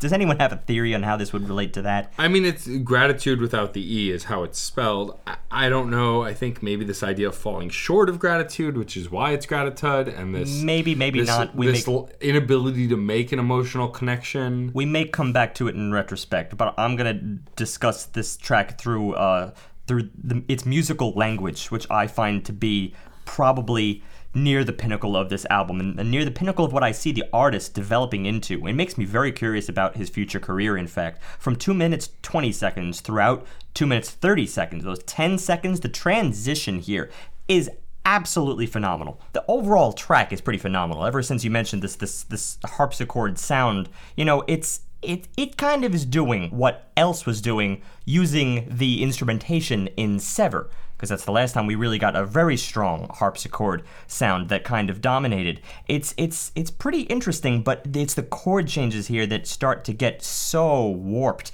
I mean, so the reason I cite those 10 seconds is because this is a bold modulation. I'm not I'm not sure if he completely modulates, but it always sounds like he's modulating and it sounds like he's he's completely leaving home.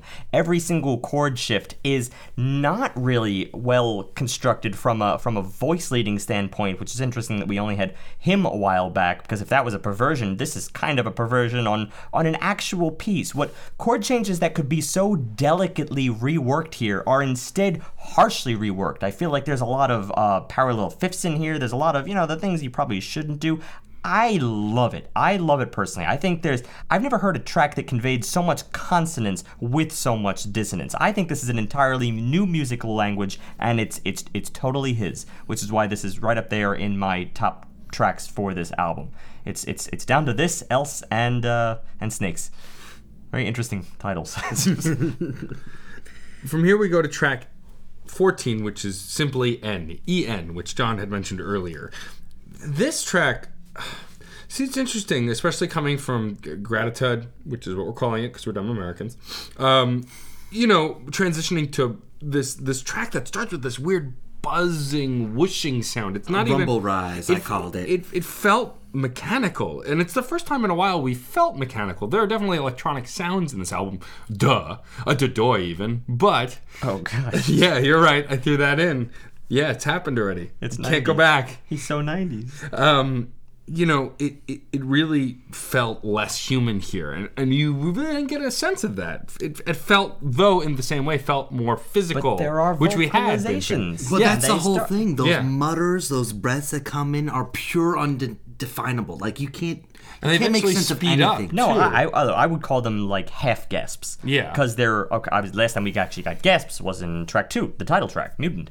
Um, but here we get only just half gasps. It's used here as part of the theme instead of a soundbite. In track two, it was it was a soundbite. It was a, a moment of terror, and it's not really used that much throughout track two at all. You get a gasp, and it's it's it's the scariest part of the track, and that's it. He kind of leaves it at that. Here, you just get a series of half half gasps, and they fill the entire track. It it it forms the rhythm. It becomes its own rhythm here. That's the thing that you're now listening to. Which is what made me also feel mechanical or mechanical human integration because those half gasps eventually just sound like another whirring part of this giant machine because they become so much faster and so much more in sync. Absolutely. But And- that said, I wasn't as much a fan of this one. So I don't know. I don't know if I was a fan of it, but I was definitely curious about it because the the way it stuttered and kind of had this fractured feeling, the fractured nature of it hinted upon a kind of haunted feeling, but without feeling necessarily scary.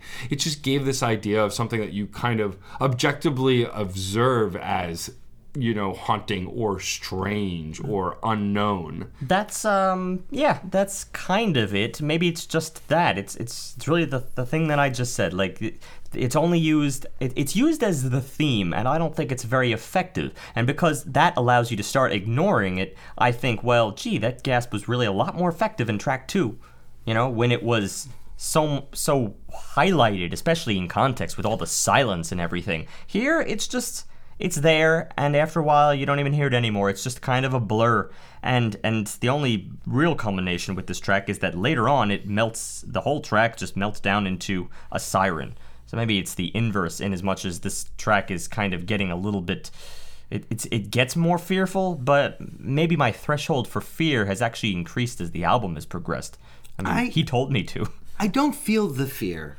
I, from my interpretation of the previous track of it being an individual instead of a setting, so you don't even think it's failed fear you think it's never he never intended it to begin with I I don't think I think it's just mm, approaching the world in a different way from more of a newborn perspective. In my eyes, a lot of what's going on here has been very much approaching a lot of things between umbilical, between Greta, between Hymn. Well, especially it's since- approaching new ideas from a very naive perspective. Here, it feels like it's it's it's trying to understand something that is maybe a little bit fearful, but you're more more the curiosity, the the explosion of information kind of approaching you. I don't know. I I, I No, can't no, see it any well- other way.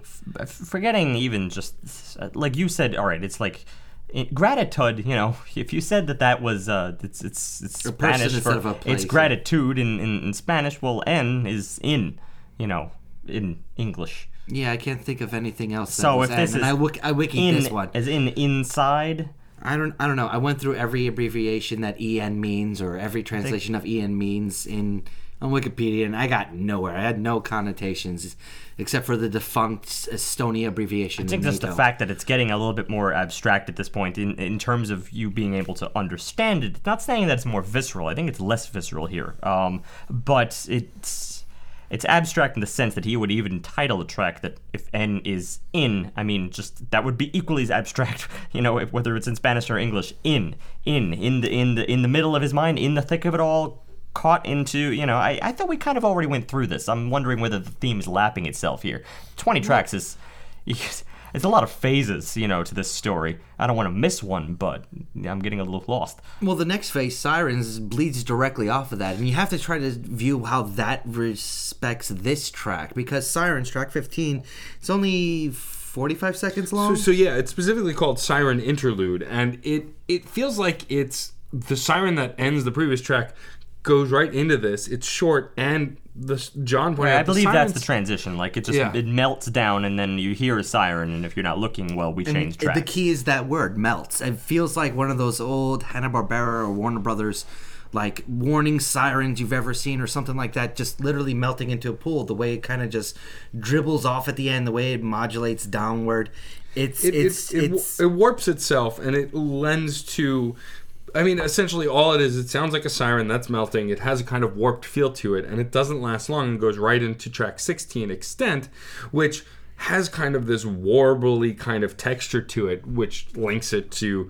Siren. I, uh, Siren Interlude, I think, is just served as kind of a palate cleanser to bring us into the culmination of the record, which is what the last, you know, four tracks or so are going to do. extent sort of does the same thing but also does what front load did previously it, it sets up the next phase the next chapter Yeah. of this of this album because extent is it, it's hard to see it as anything but waves it's so hard because It- the it is the- very fluid. the rising sweeps of it are very much wave hit beach crash over recede wave hit beach guitar Right, long, s- it's it's it's that's what it is Yeah. it's i don't know how else to explain it I long mean, string synth sweeps. It's like water glistening. Again, I guess nature's on my mind now. Kevin this weekend. It was it's quite very lovely. relaxing. it's very it gains a little bit of steam, a Yeah. little bit of insistence as it goes along, but it is is very relaxing. the sweeps just about fade to silence before you get to the next one, and there's two minutes and 25 seconds of that.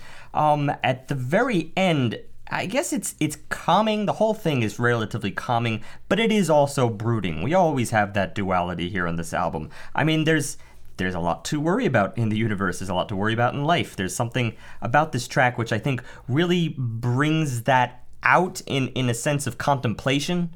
Um, I guess we haven't truly had that yet, but well, I still feel like I kind of got it, and maybe in a better way back in uh, in Else I mean, I think we'll get more as well sense as Gratitude, but eh.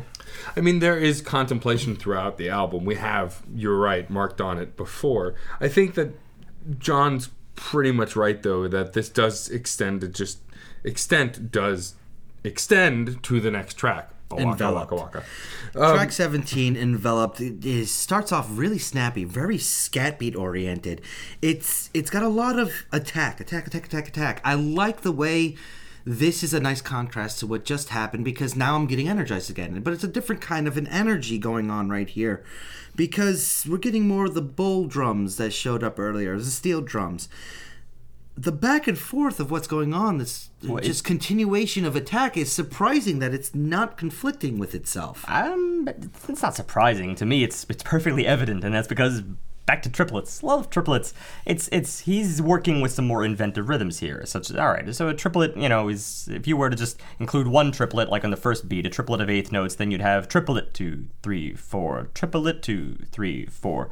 Um, and just by the same token, if I were to let's say uh, use the same value of a triplet, I don't have to play notes on each and every triplet. I could say that the third beat is a rest, and I believe that's what he's doing here. So you have a space where the et would be in triple et, and you just have a stress there before you actually get the beat. In this case, he's just doing triple two, triple four, triple two, triple four, whereas the one and the three are the beats in which the triplet is actually present. But still, remember the third triplet of the first and third beat is always absent. That to me is clearly evident here, and that's why I love it. It's just, it's just it's it's mathematics, and that's why this has such a cool little little you know it's it's not a strut really in this case. It is definitely that like high attack, uh, s- the space that he leaves, which makes everything seem just a little bit off. But it's math. Well, what's interesting is that it feels a little bit off only for the first half because once we get to a seemingly non-transition transition where it kind of just loops on that triplet a couple times evenly, and then we're smack dab in the middle of a song that feels more rhythmic and more kind of sing-songy, even though it, this is clearly a piece and not a song, no lyrics. What was interesting to me about the first half is that the way the attacks were happening and that it did kind of feel random, even though it wasn't, is I got the envision this person falling down the stairs holding a bunch of stuff eternally. like it just the way things crashed. But then it seamlessly transitions to a point that feels more like a traditional song. Well, sure. And there's a couple other things that are a little bit traditional about it. I mean, at, at least I get some traditional imagery, things that I, I associate with other things, and just by virtue of the fact that they've been there before, I guess that makes it traditional. Eh?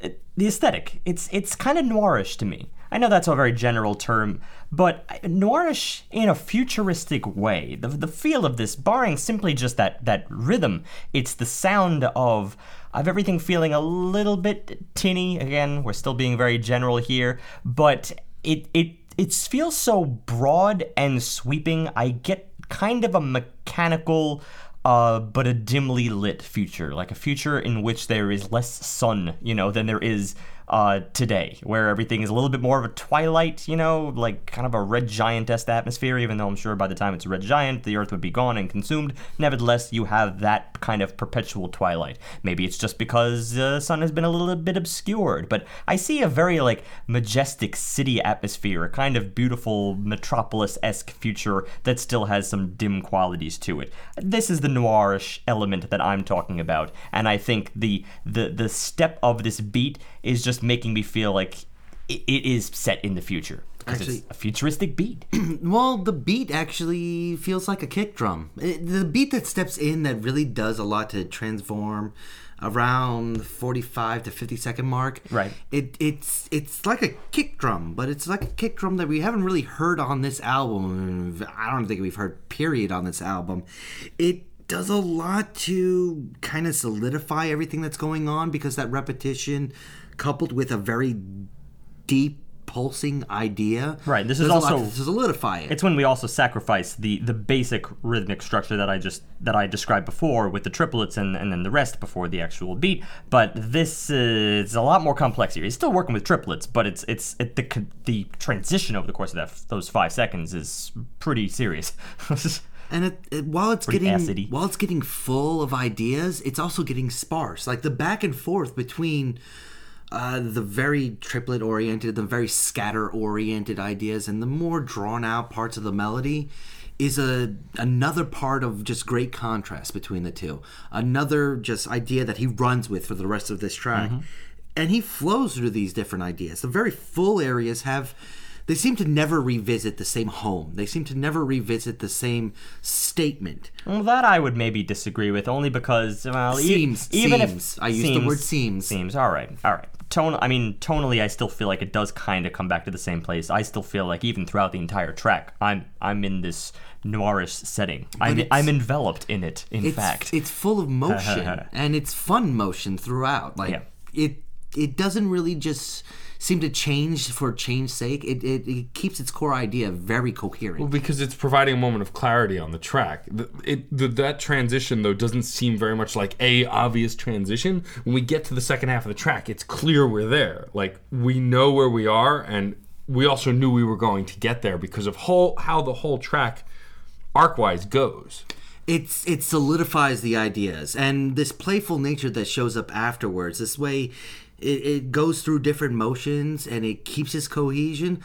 It's another one of those well it's dissident but it's also very very coherent. It's i love the way that so much of arca's work in this album is just contrast. It's just taking two ideas and putting them together in ways that nobody would have seen before, making it very much a opposing idea of long sweeps versus very high attack, but making them work within their framework just so beautifully. I, I agree, but I, I also think that I, I view this track through somewhat of a different uh, perspective, only because I'm so used to his really harsh transitions at this point that I don't really find anything very harsh about the changes in this track. I mean, it's I'm all okay with No, it's no all- one's saying that. Yeah, harsh. all right. uh, It's not. It's they're not fun. harsh. It's It the is first fun. time I'm just feeling fun when there is all right so when there is a transition quote unquote it normally just begins another little segment of this sort of harpsichordy instrument kind of doing the same thing. And this time it's like well, i wouldn't even uh, harpsichord is barely even the word for this. It's, it's extremely futuristic. It's very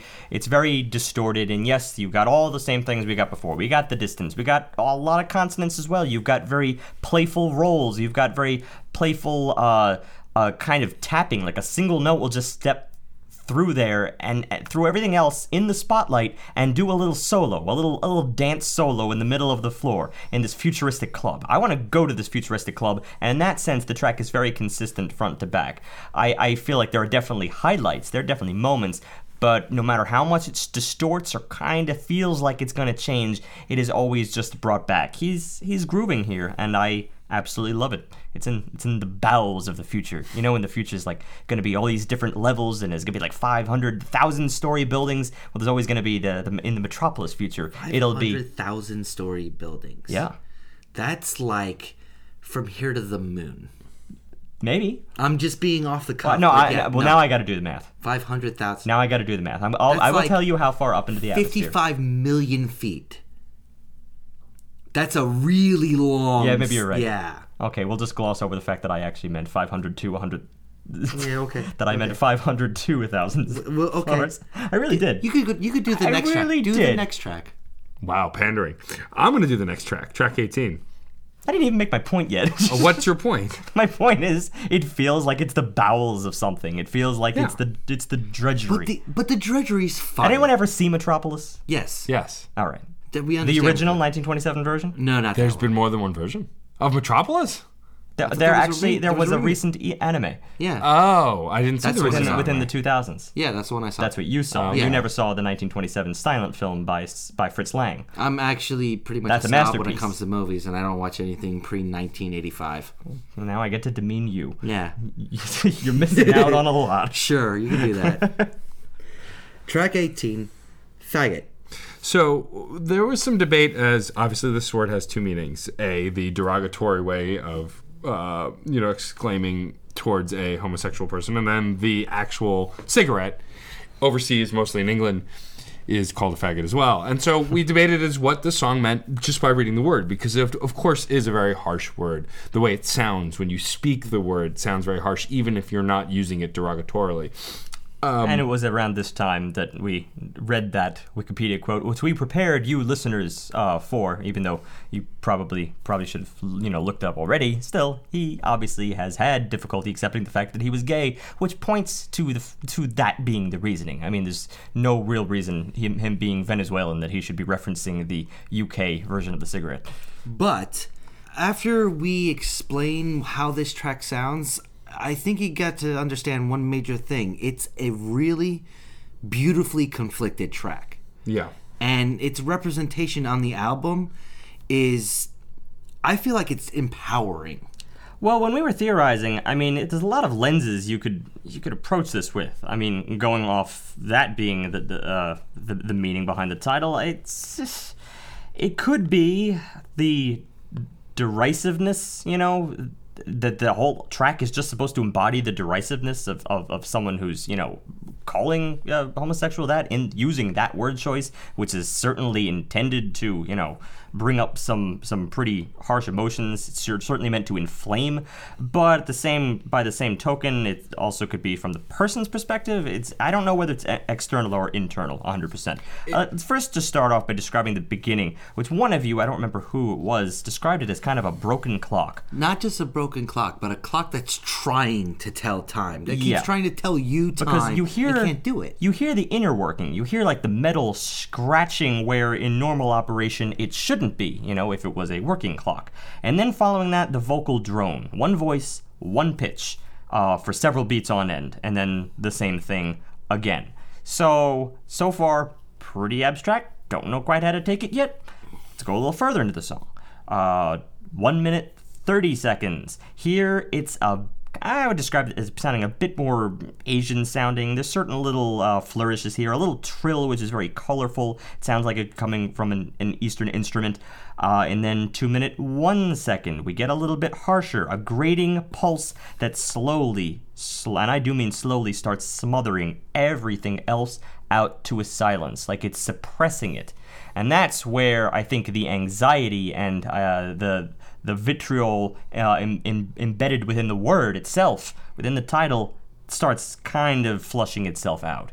Well, you get this kind of aggressive feeling that I don't I don't know how else you would relate it. It's it's and it's so apparent. I feel like other tracks on the album had gotten aggressive or had aggressive aggressive outbursts, but here you kind of it feels almost um Malicious. yeah, it feels very almost, you know, lizard brain as we said before in how aggressive it is. Yeah, I, I did not enjoy this. It was even difficult to enjoy it uh, from an intellectual standpoint. You have I to think look that's the point. the- yeah, look past that, that pulse because at Well, first it's a, at first it's a little bit benign, but it gets louder and louder, or Yeah, everything just the way it, seems it, to melt it around it. transforms its glitchiness, the way it transforms the, the destruction of everything else. It doesn't stop anything.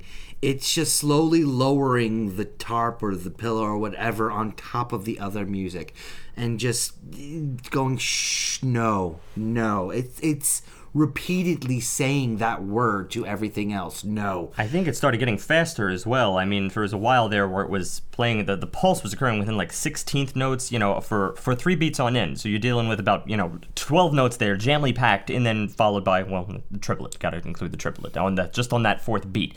Um, and then we go through that cycle again, and each measure consists of that. Just that 12 notes really really fast, followed by just that little triplet. It, it, it's hearing it loud, fast. The pulse itself, even if it were standalone, would be annoying. I mean, the I this is.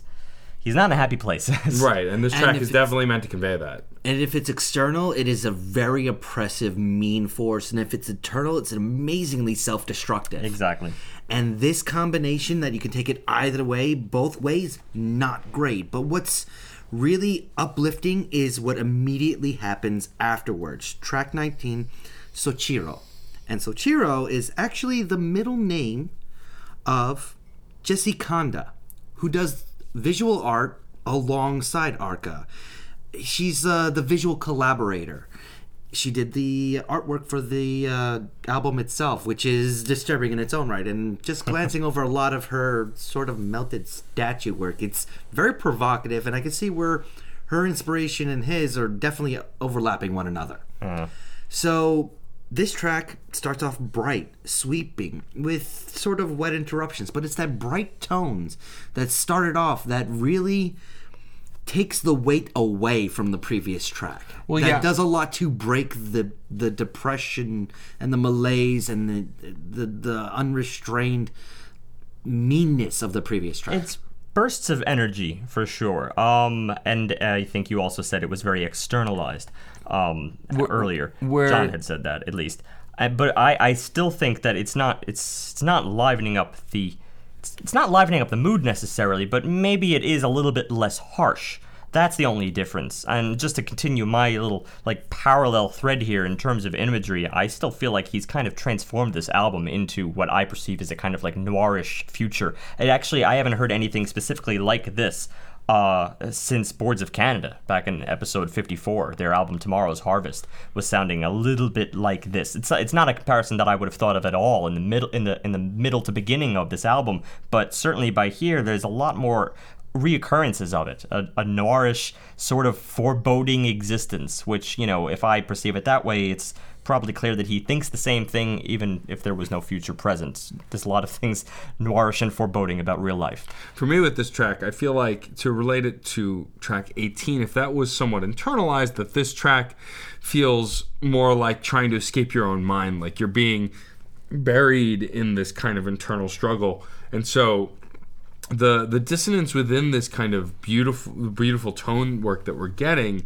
i equate it to like fighting through your own mind and trying to use a strength or resolution to break free of it. And that's mostly because there are moments in in the melodies that come in here that feel like you're wading through something like either waist deep water or like uh, sand Yeah, something that, that- those has wet resistance interruptions. yeah It does And- seem like he's prevented from finding solace. yeah Well, those bright screams that show up do a great job of, I want to say, represent his friend speaking into the mind. oh sure I, I guess that might be the only way I can really explain it. It's it's the message uh, fighting against the previous track, bursting through here and there, and that's why it's it seems so muted so often that it's it the screams are fighting back. These little bursts of energy, whether they're mental or physical, are doing a lot to really combat the monotony, really to combat everything else that's going on right If there. there's which- one thing he isn't is monotonous. yeah, and and if he's one thing here, he's combative, and that's Yeah. That's throughout this entire track, and it it's almost it almost shows that his muse and his outside influences are what makes him combative, and I, I like this kind of self-interpretive insight into this artist. Yeah. Track 20. Let's not delay the inevitable. I mean, 20. track 20 is peonies.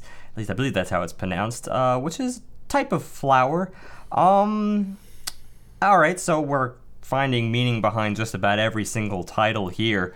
Uh, well, peonies. It's a flower, and I can't think about what is particularly special about it, except maybe one thing. If we, you know, consider the last couple tracks here, The peony, it's basically just a very flowery, fragrant, you know, uh, it's a flowery flower. Yeah, it has that description for you. And it, it's fragrant, it's pink, it's very beautiful. It may actually, as a perennial, it may actually outlive you. And also, it is considered to be uh, a line in Wikipedia about it being a bisexual flower. Now, I must stress I know nothing about botany or whether that's even unique in in the flower world. Uh, in fact, there are actually only two things on earth that will force me to shut a person down when they start conversation with me, and that's flowers and astrology. But I do love nature. and I just enjoy flowers on a very superficial level. Nevertheless, I guess when I read that line, it's the only thing that could make me think if there was some symbolism at play. I'm gonna guess it's that. Well, it could also be for me like the way this song musically sound. It has this kind of warped and hollow feeling, almost like a lamenting tone, like in reflection. And like I wrote down, I was inspired to write down "still life or death." This idea of like looking at something that could outlive you, and it could remind, like if this if this is about the flower, maybe staring at that flower and rem- it reminding you that it might outlive you reminds you of your own mortality, your own death, your own existence, something maybe super intense like that. I mean, I mean, it's hearsay at perennials, this they, point. they, they, they, you know, they, they pop up and then they, they kind of die, but the root is still there, but then they Right. pop up again. Maybe. That could even be something a, that the song does really do though is have this kind of strong stumbling almost drunken feeling to it. The way that the hollow tones kind of slowly start to warp and unravel as the track goes. This idea for me uh, which probably seems cliche at this point of dissenting into madness almost the way it unravels. It's not a particularly long track. I think that as far as conclusions go for this album, it's not a shocker that it goes this way. It is also less abstract in structure than previous tracks had been. It's a little easier to follow. I mean, this is a strange observation about this final track. It's it's probably the most distorted track. Yeah. Um, because, and I say that only because you have something consonant in the background that is getting distorted. Like, for instance, an, a, a, a track like Mutant, I wouldn't describe as distorted. What is it distorting? The whole concept of mutant is is something separate. There's nothing to distort. That's what it began as. Here, there's there's a layer behind it, and you can feel how many filters. It's just burying itself. So it's not the most grating track at all. It's actually a very peaceful ending, sort of. It's Yeah. it's, it's weird, but it's you know it's not grating. It's just distorted. if so much of this album is the the conflict, this is probably the only track without it. Yeah. you get a little bit here and there, little waves, little pools Nah, of, of wouldn't say it's serenity throughout. conflict. But to to have us end on on on a a drowned steel drum, I guess is the only sound I can really Maybe this to. maybe it's an ideal. Maybe it's an aspiration. The track, but that fact that it's you know drowned and buried makes it seem so distant. it's also it almost replicates a merry-go-round in in a lot of ways it has that kind of carnival feel to it. And that's a word we haven't come up with. But the way it has sort of an around to it it's it's it wants to be laughter. It wants to be a happy bright melody and it just can't get through to it. But there's no real conflict going on here. It's just muted. It's just maybe Subdued. yeah, maybe the, he just says, I can't find happiness. At the end of the day, I can't find happiness. Even with the acceptance of whatever was going on in this album. And I felt like there was multiple layers of just coming into conflict and then defeating that conflict and then coming into the reprieve and the acceptance of it and then moving on to the next bit of conflict in, in many ways this artist showed us his life his soul in digital form True. And I mean, I he, feel if this is where he his can't soul find ended up- happiness, he's he's a is where- musician. you know, he, if- he if should know where- that that's yeah. impossible for him to ever find happiness. and I think his next album is called Reverie too, Oh well. which is I don't. I'm scared what he might interpret that as. Like I don't know where to It is go. a from- revelry for Arca. Yeah, I, I don't know, man. I don't know. All right, we're wrapping this up now. I'm gonna go first. This was, I guess, another challenging album. I mean, Varmints I thought was pretty challenging. Uh, it was only two weeks ago, but this was just about equally as challenging. It was very different. Uh, it, the only thing it has in common with Varmints is that it, it it's electronica, and that it generally tries to evade you in a certain sense. Um, It is also very internalized. I think that's something it shares in common. And it's intellectually curious. All those things are extremely positive. I, I, I guess I originally came into this album a bit more negative, and it, it had to do with the first half. The first half, there just wasn't an aesthetic for me to latch on to. I really, really found it curious. All, all intellectually, I thought everything he, he was doing was was spectacular. But each and every time, I'm kind of just like, I'm standing on the fringe. I'm standing from an observer's window, you know, and looking down on the track, like, ah, oh, that's that's it's excellent what he did there. Yes, it's excellent. But I I'm secretly thinking like, well, it'll it'll never make it into canon. It'll never become, you know, this is not going to become its own thing. I I don't mean to be so cynical because after all this stuff is used. In many ways i see this i see this fitting something visual more than i see varmints fitting something visual. I think actually that's strangely enough what fascinated me about varmints because i like i like when music can can exist as music independently. I'm not saying this can't. I'm just saying that i immediately started placing uh, imagery to every single track here every single motif he developed. I'm saying it's this it's this it's that makes me go here it makes me go there. I i I, I guess that maybe is a little bit of a negative to me, but that's not his fault. That's just my mind's fault because uh, this happens to share some things in common with my imagery spectrum. Uh, and then that was especially palpable in the second half of the album. But interestingly enough, that's where it got better. Because whereas in the first half, it was kind of all over the place. It was it was all over the place. It was a little bit from column A, a little bit from column B. In the second half, you notice I start getting a little bit more specific and a little bit more consistent from track to track, as in describing a kind of noirist future environment, some or or the iciness, uh, the icy cave, things that are just they're so satisfying and it's very difficult for me to convey why I find them so beautiful, except to just vaguely describe, well, that's where my mind goes. It's kind of like pulling up, you know, a, a, a, YouTube video of some kind of classical piece, or of or of any instrumental for that matter, and then you find, well, what, what is this? What is the still shot gonna be? It's probably just gonna be a picture, maybe some some really inventive work work of art by a uh, by an up and coming graphic designer, or maybe just a straight up illustrator. And sometimes I come across them and I say, well, that's kind of arbitrary. I don't really see that or feel that at all. So, what do I do? I minimize the window. I don't have to look at it. I just focus on the music. Other times, I'm pleasantly surprised. I look at it, I'm like, whoa, that is that that that's that. You're here. You're with me, man. I'm I'm there. I'm in that picture when I listen to this, and it's pretty amazing that we came up with the same conclusion.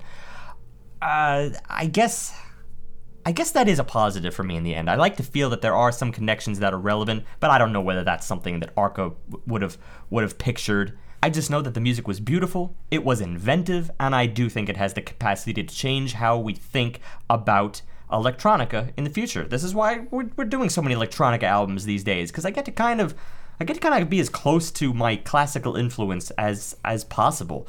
It's it's basically the same concept. Open doors, try to follow some semblance of form, try to not alienate your listeners, but do by all stretches introduce them to something wildly new. Take them down a journey, take them into new worlds that you're opening up for them, and maybe try to tell story in the process. I do think this is an album of internal conflict, and I think we address that pretty thoroughly every step of the way. So where does this fall? easily in the fours easily. I, I was not even so sure about that initially, but when the theme starts falling into place and when the album started getting so much better from my perspective, it started satiating me simply by accident. I, I knew it was going to be in the fours, and now it's just a matter of where. I think that the only thing this album lacks is enjoyability. I think that I cited the tracks where I'm absolutely enjoying myself, but is that a is that a a consistent truth from front to back. I, I want to just stress how incredibly, you know, subjective the word enjoyable is. This is why we're doing this, after all. But to me, I guess that's the one thing that maybe Varmints had that this didn't. That she was able to be avant garde while also uh, kind of making me flail my arms, as I described in that episode. I, I, and I guess I wasn't doing this here. But is that something that an album needs? Well, stay tuned because we're probably going to be having this discussion. Uh, I think on pure gut instinct, I have to leave this. at a very, very, very high 4.75. I'm just not putting it into 8 and 9 because I think maybe there's some things about this that artists can learn from, but I think the enjoyability and the, the incredibly internalized nature of it may keep a lot of people away. There are areas in which it could go a little bit further, in which it could cross over. It kind of stays in its own little in its own little spiral, but it's a fascinating, fascinating spiral that everyone should, I think, at least visit uh, once or twice. For me, this album, I think it takes me back, way back to when we uh, reviewed The Paper Chase. Not necessarily in structure or tone. Well, tone, but not necessarily in structure or style. For sure, tone, though. Uh, Paper Chase was an album where I rated highly ish because I didn't like it so much. And and what I mean by that is that how it made me feel, the lack of enjoyability on a personal level, but the understanding that it was meant to make me feel that way and that uncomfortable. And there's a sense of that from this record. I think that there are moments I meant to enjoy, but there are absolutely moments I meant to feel completely uncomfortable, unnerved, and out of sorts. And it conveys those things so well.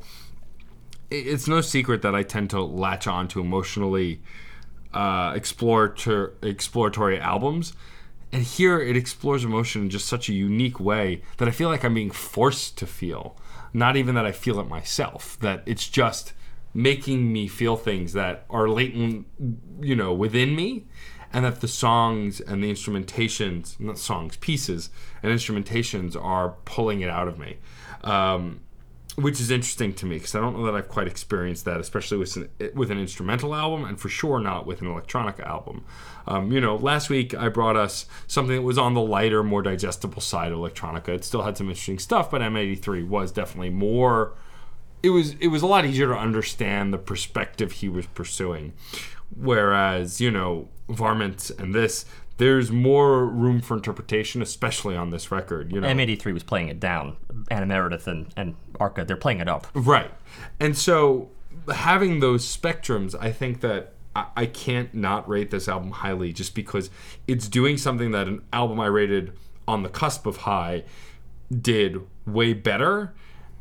But again, I am in a similar place to Steve. I just don't know that I'll go back to this. I think it was an emo- emotionally exhausting album for me and that's not a bad thing. Um, John pointed this out off air, and it's actually a great comparison. And we'll probably get into this a little more after the album review. But this is like my requiem for a dream of albums. I'm glad I experienced it. I want to experience it with other people, but alone, I don't think I can ever go back to it because it just drains I me. can, I can never go back to it. Period. Right.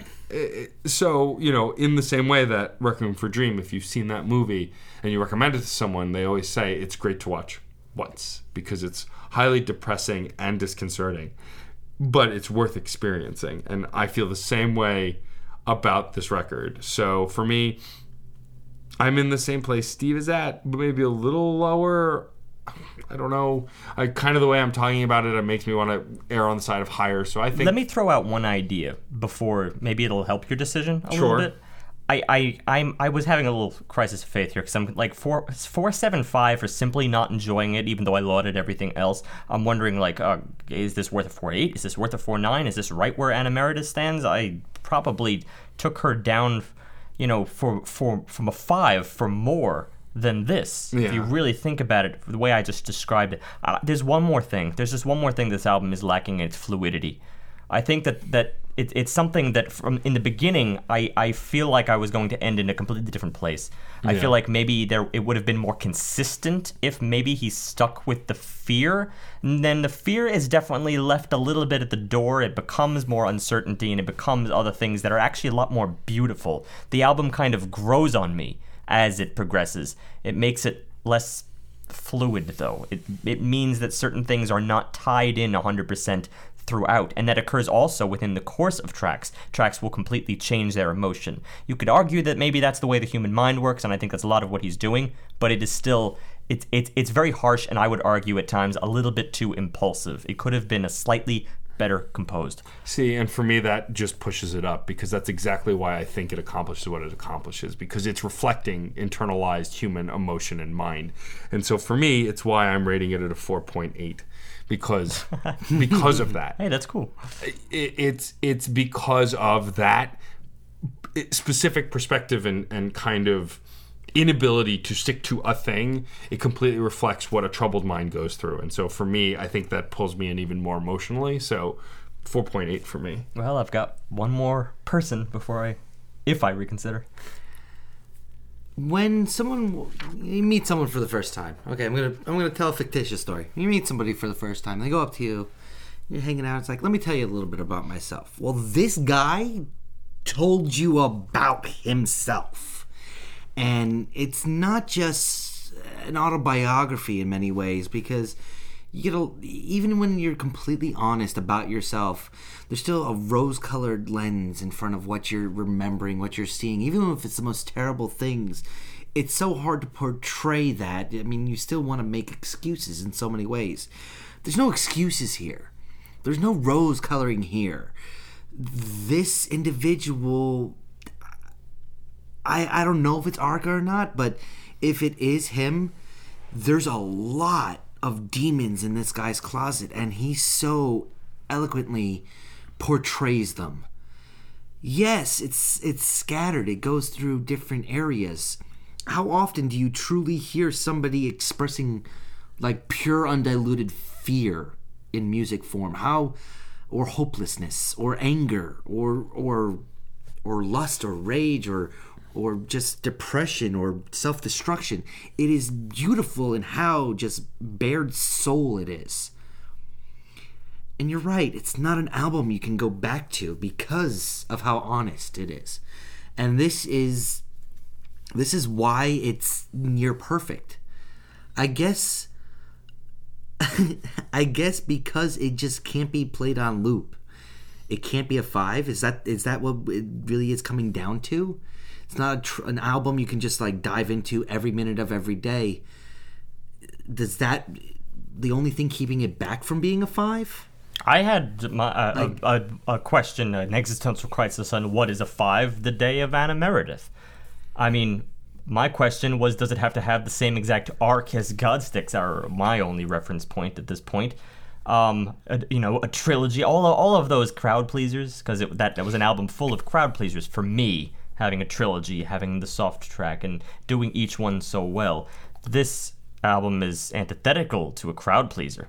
But I think, for me at least, this brings some clarity. Is the reason I'm keeping it at a 4.8 is because there are some tracks I just don't think are good on this album, and that's for me is what's holding it back. Is the melting siren interlude? It's an interlude, so fine, but there's not What does it much to that. Yeah, Yeah, what you know, and, and and even Beacon too. It's just fuzzy, distorted noise. Like I get that they're Okay, supposed to you represent I- stuff, i'd argue with you on that one my Can I just interject that this is the first time we've actually had to have a conversation amidst our monologues to reason our Yeah, own like- monologues? but I think it's necessary here. I, I do too. I, I just there are definitely songs here that I feel like there could have been more or interesting or God knows what else he could have done to it. So this isn't a perfect record to me. I see imperfections in it. It's just emotionally I'm pulled past them, which is why it's rated so highly.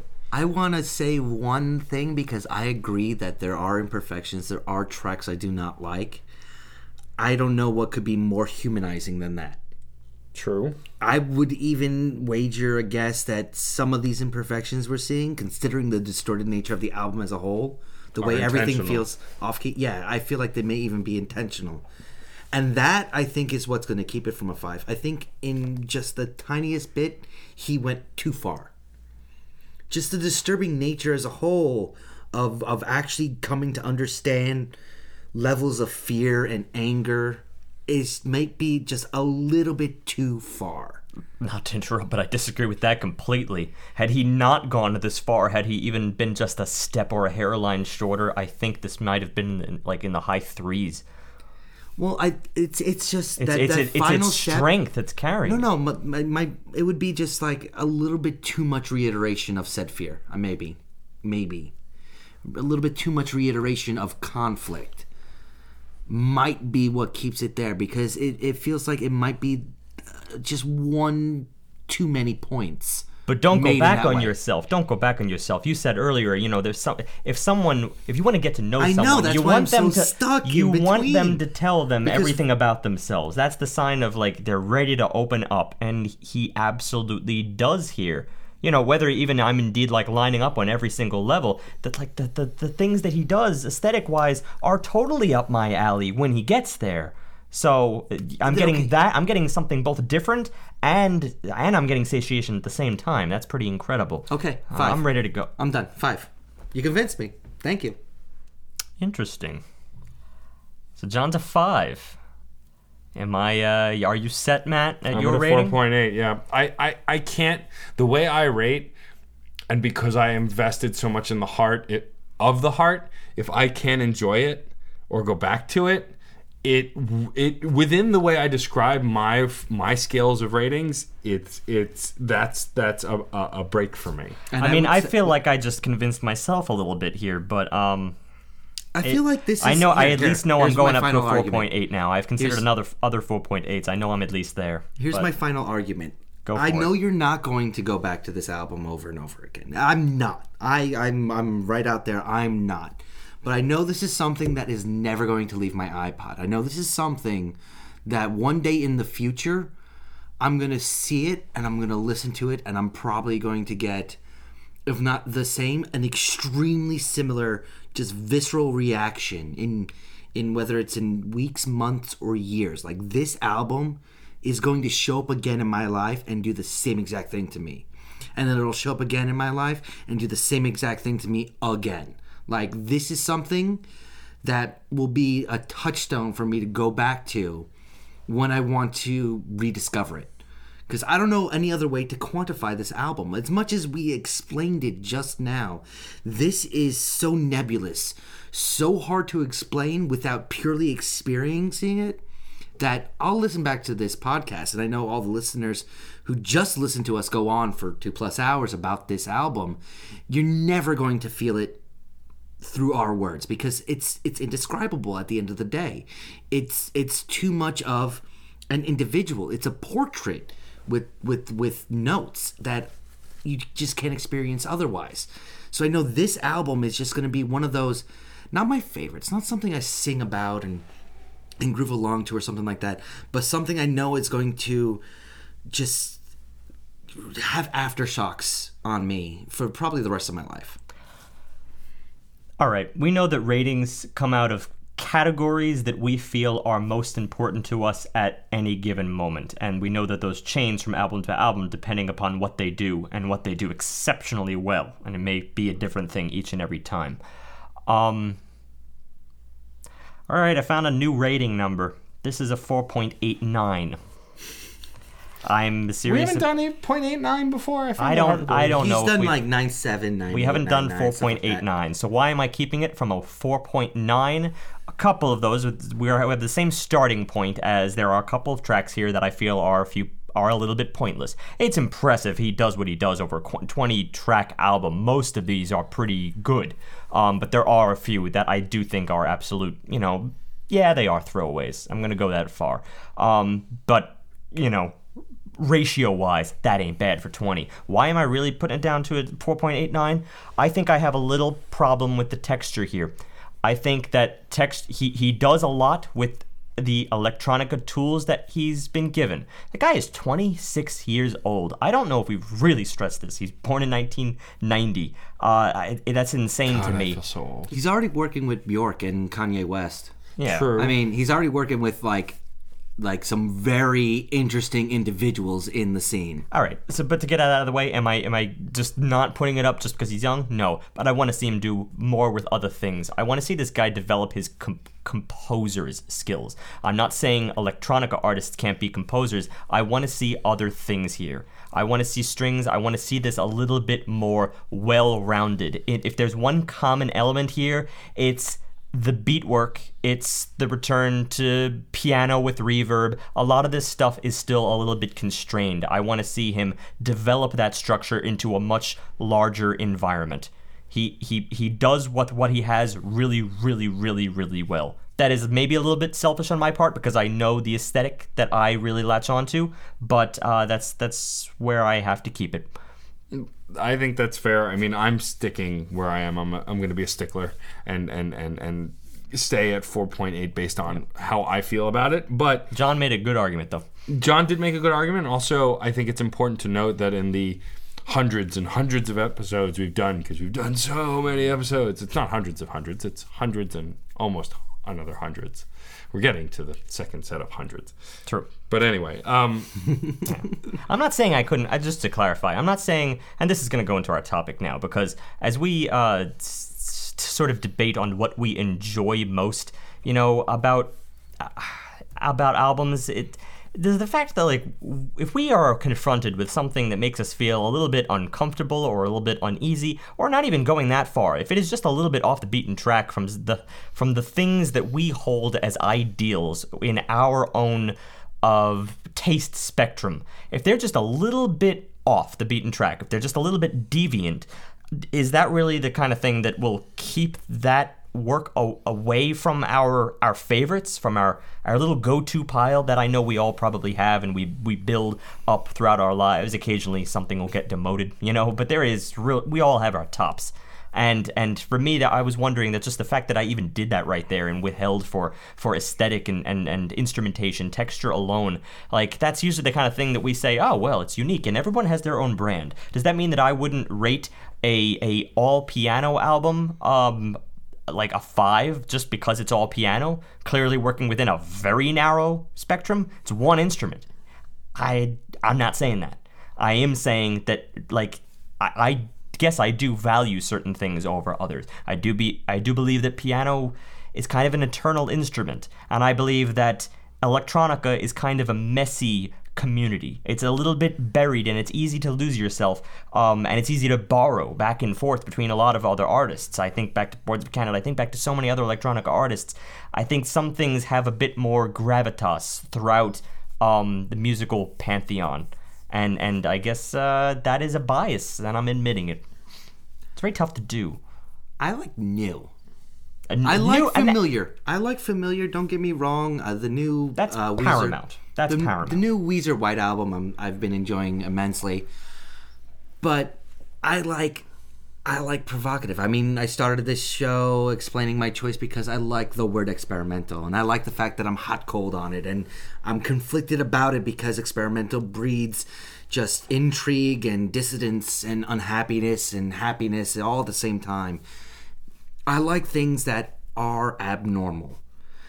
Because when you're listening to something that's abnormal, it's almost like pioneering your own trail, getting to experience a new world, or finally finding a new flavor, or a new color, a new smell, or a new sound.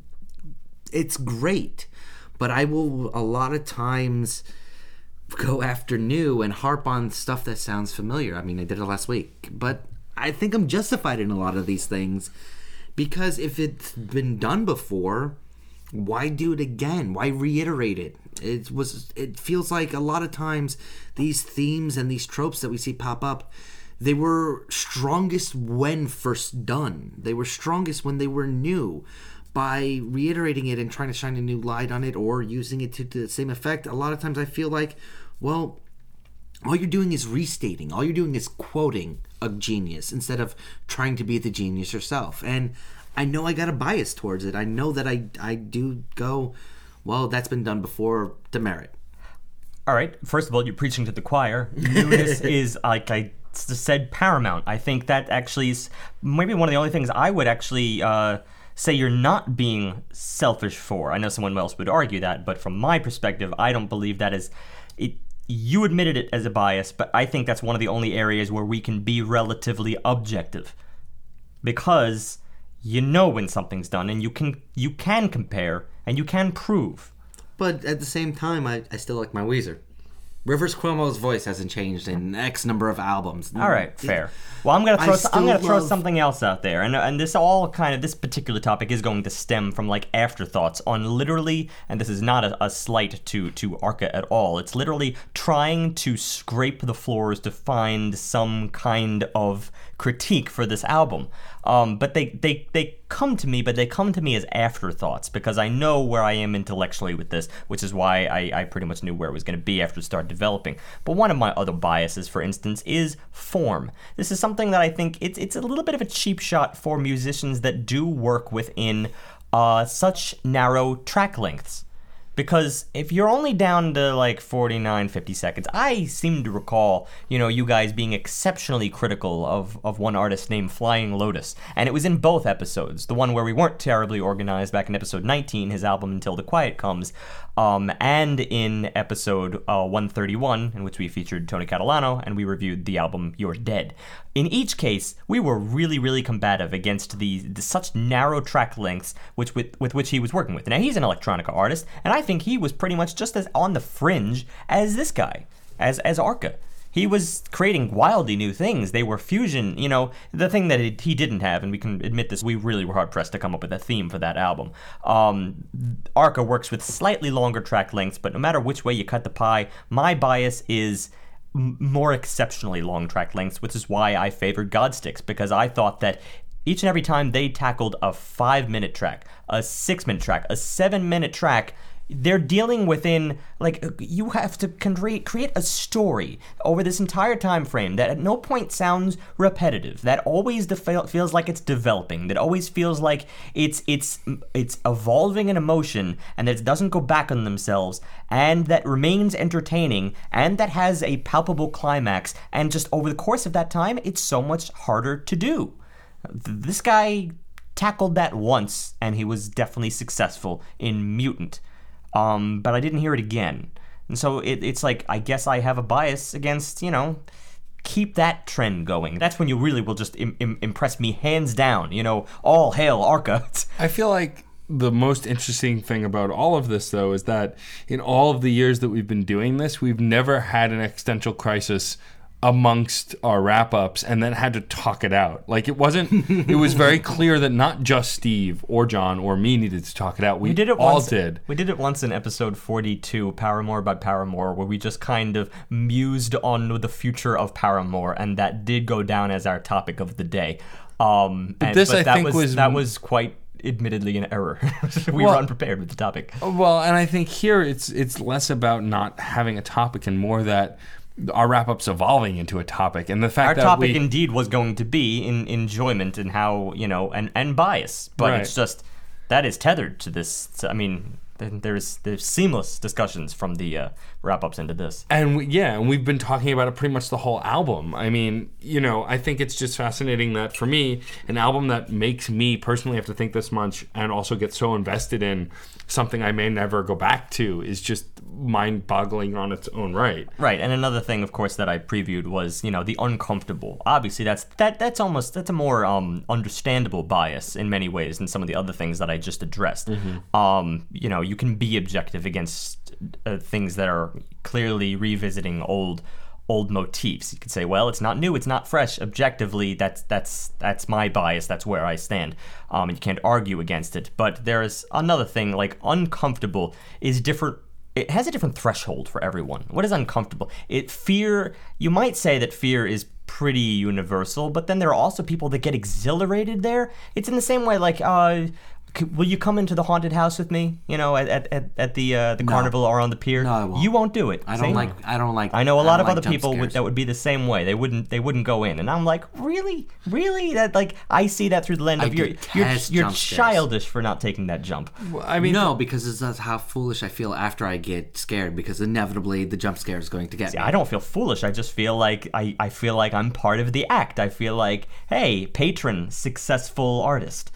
Well, I think that comes from a place also is that some people enjoy things that others don't because the receptors in our brain are wired just a little differently. The idea that some people enjoy pain while others don't want to be in pain of any kind. You But you see my it's- point that it is extremely subjective. One, Yes. of, one of my favorite things, uh, which is, will always draw me back to video games, is along the same like vein, I guess.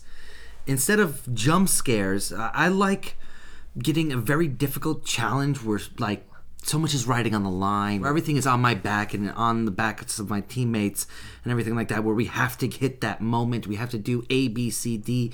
There's an objective. There's there's a time limit. Everything gets down to the wire. It's why I love watching sports and. God, the the Golden State Warriors had a great game because of the overtime and everything like that last week. It was uh, two weeks ago. It was an amazing game, but it was just so intense because it went from down 16 points and then by halftime they're still trailing by nine. But within the last five minutes, they actually take the lead and then and then it goes down to a tie and then they explode out in the in the in the overtime period and it's just it was an amazing experience. One of the best sports games I've ever seen but I love the pressure of everything. That's where it gets down to. And I guess the I obvious love an- the pressure. antithesis to this is there are a lot of people who don't work under pressure Who and don't hate like to be yeah. in that situation. That's that's fair. Um, I might be one of those people. I'm not sure. I was never good at, at team sports. no, you work well under pressure. You just don't seem to thrive the same way I like to. Well, Yeah. that's out. Well, I will never play a football game with you. That is absolutely for sure. No, you don't want to try to match my speed. He's fast, is he? Is he Matt? I was. I've never played a sport with John, so I have no idea. if I was in, if I was still in shape, I'd be an extremely useful wide receiver. but or considering he's not He's in shape tight and he end. and he smokes, smokes. Yeah. it's all then bets maybe are I have a 15 maybe I have a chance actually. Yeah, ten years ago, I would it would I would have smoked you. All right, it's nice to know. Um, another thing that I think is, is really subjective is, is just, you know, remember the way I, I interpreted how, all right, well, the beginning of the album, it's full of fear, and I still enjoyed that in a, in, a, in a different way, but then I was really latching on to those parts at the end where it was like lining up with, with certain elements of beauty and dissonance that I'm always searching for in music.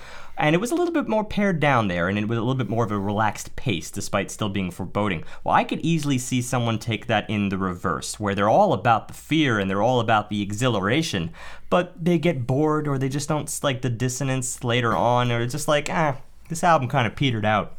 Like I could see that perspective. I could easily see that perspective because maybe there were a lot of people that, as of track number two, as of Mutant, they wanted an album full of mutants, literally and figuratively. They wanted that seven-minute behemoth and and and a demon behind every corner. I could see someone having that perspective. In which case, yeah, this album kind of phoned that in.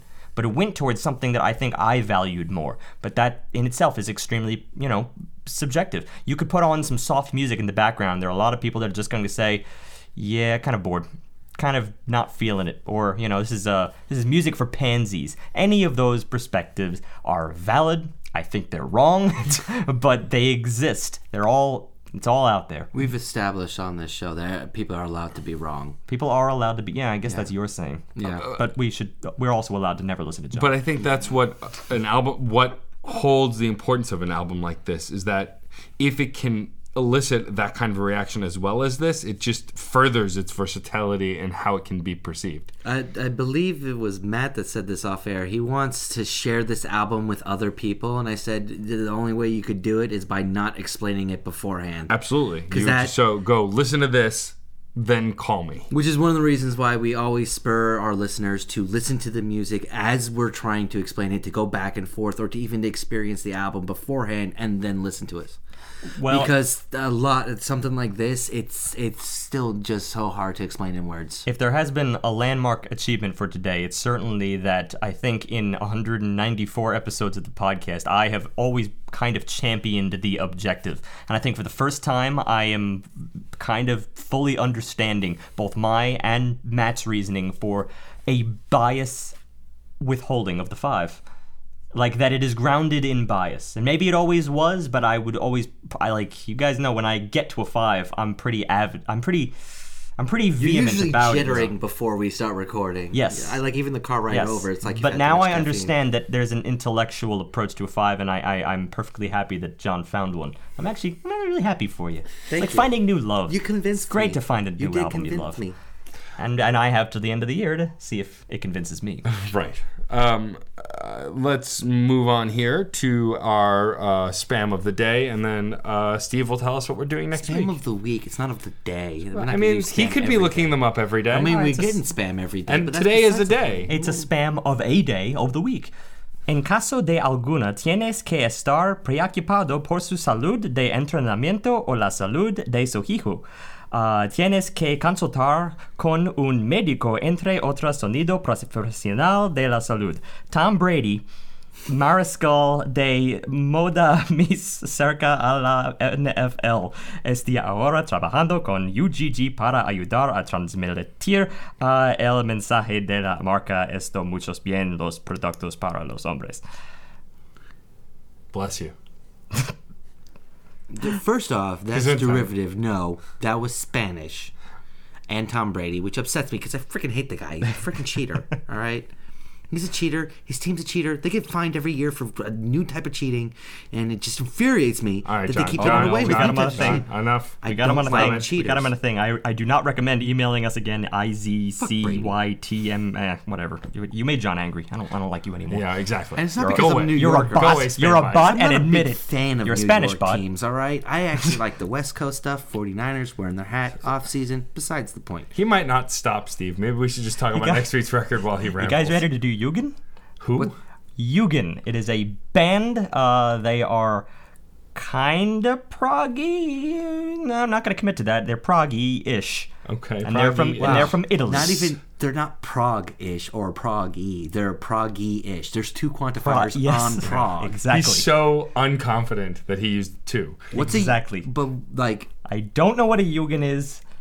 Okay. I can't verify. Can we know the album name? The album is called Death by Water. Okay. A little more enticed now. maybe that's a book. I, I haven't read that book. You would know. Yeah, that's I true. saw. I, it's on my list. I got a really long list, but it's supposed to be. so good. the, the track record of bands that we have no clue about and jumping in blind Continues. continues. I don't know. I did a great job today. So Whatever. hopefully, hopefully Steve follows us up with something awesome. I hate you both. Yeah. All right. On that shocker, please tune in next week. And remember, music is life. And life is good.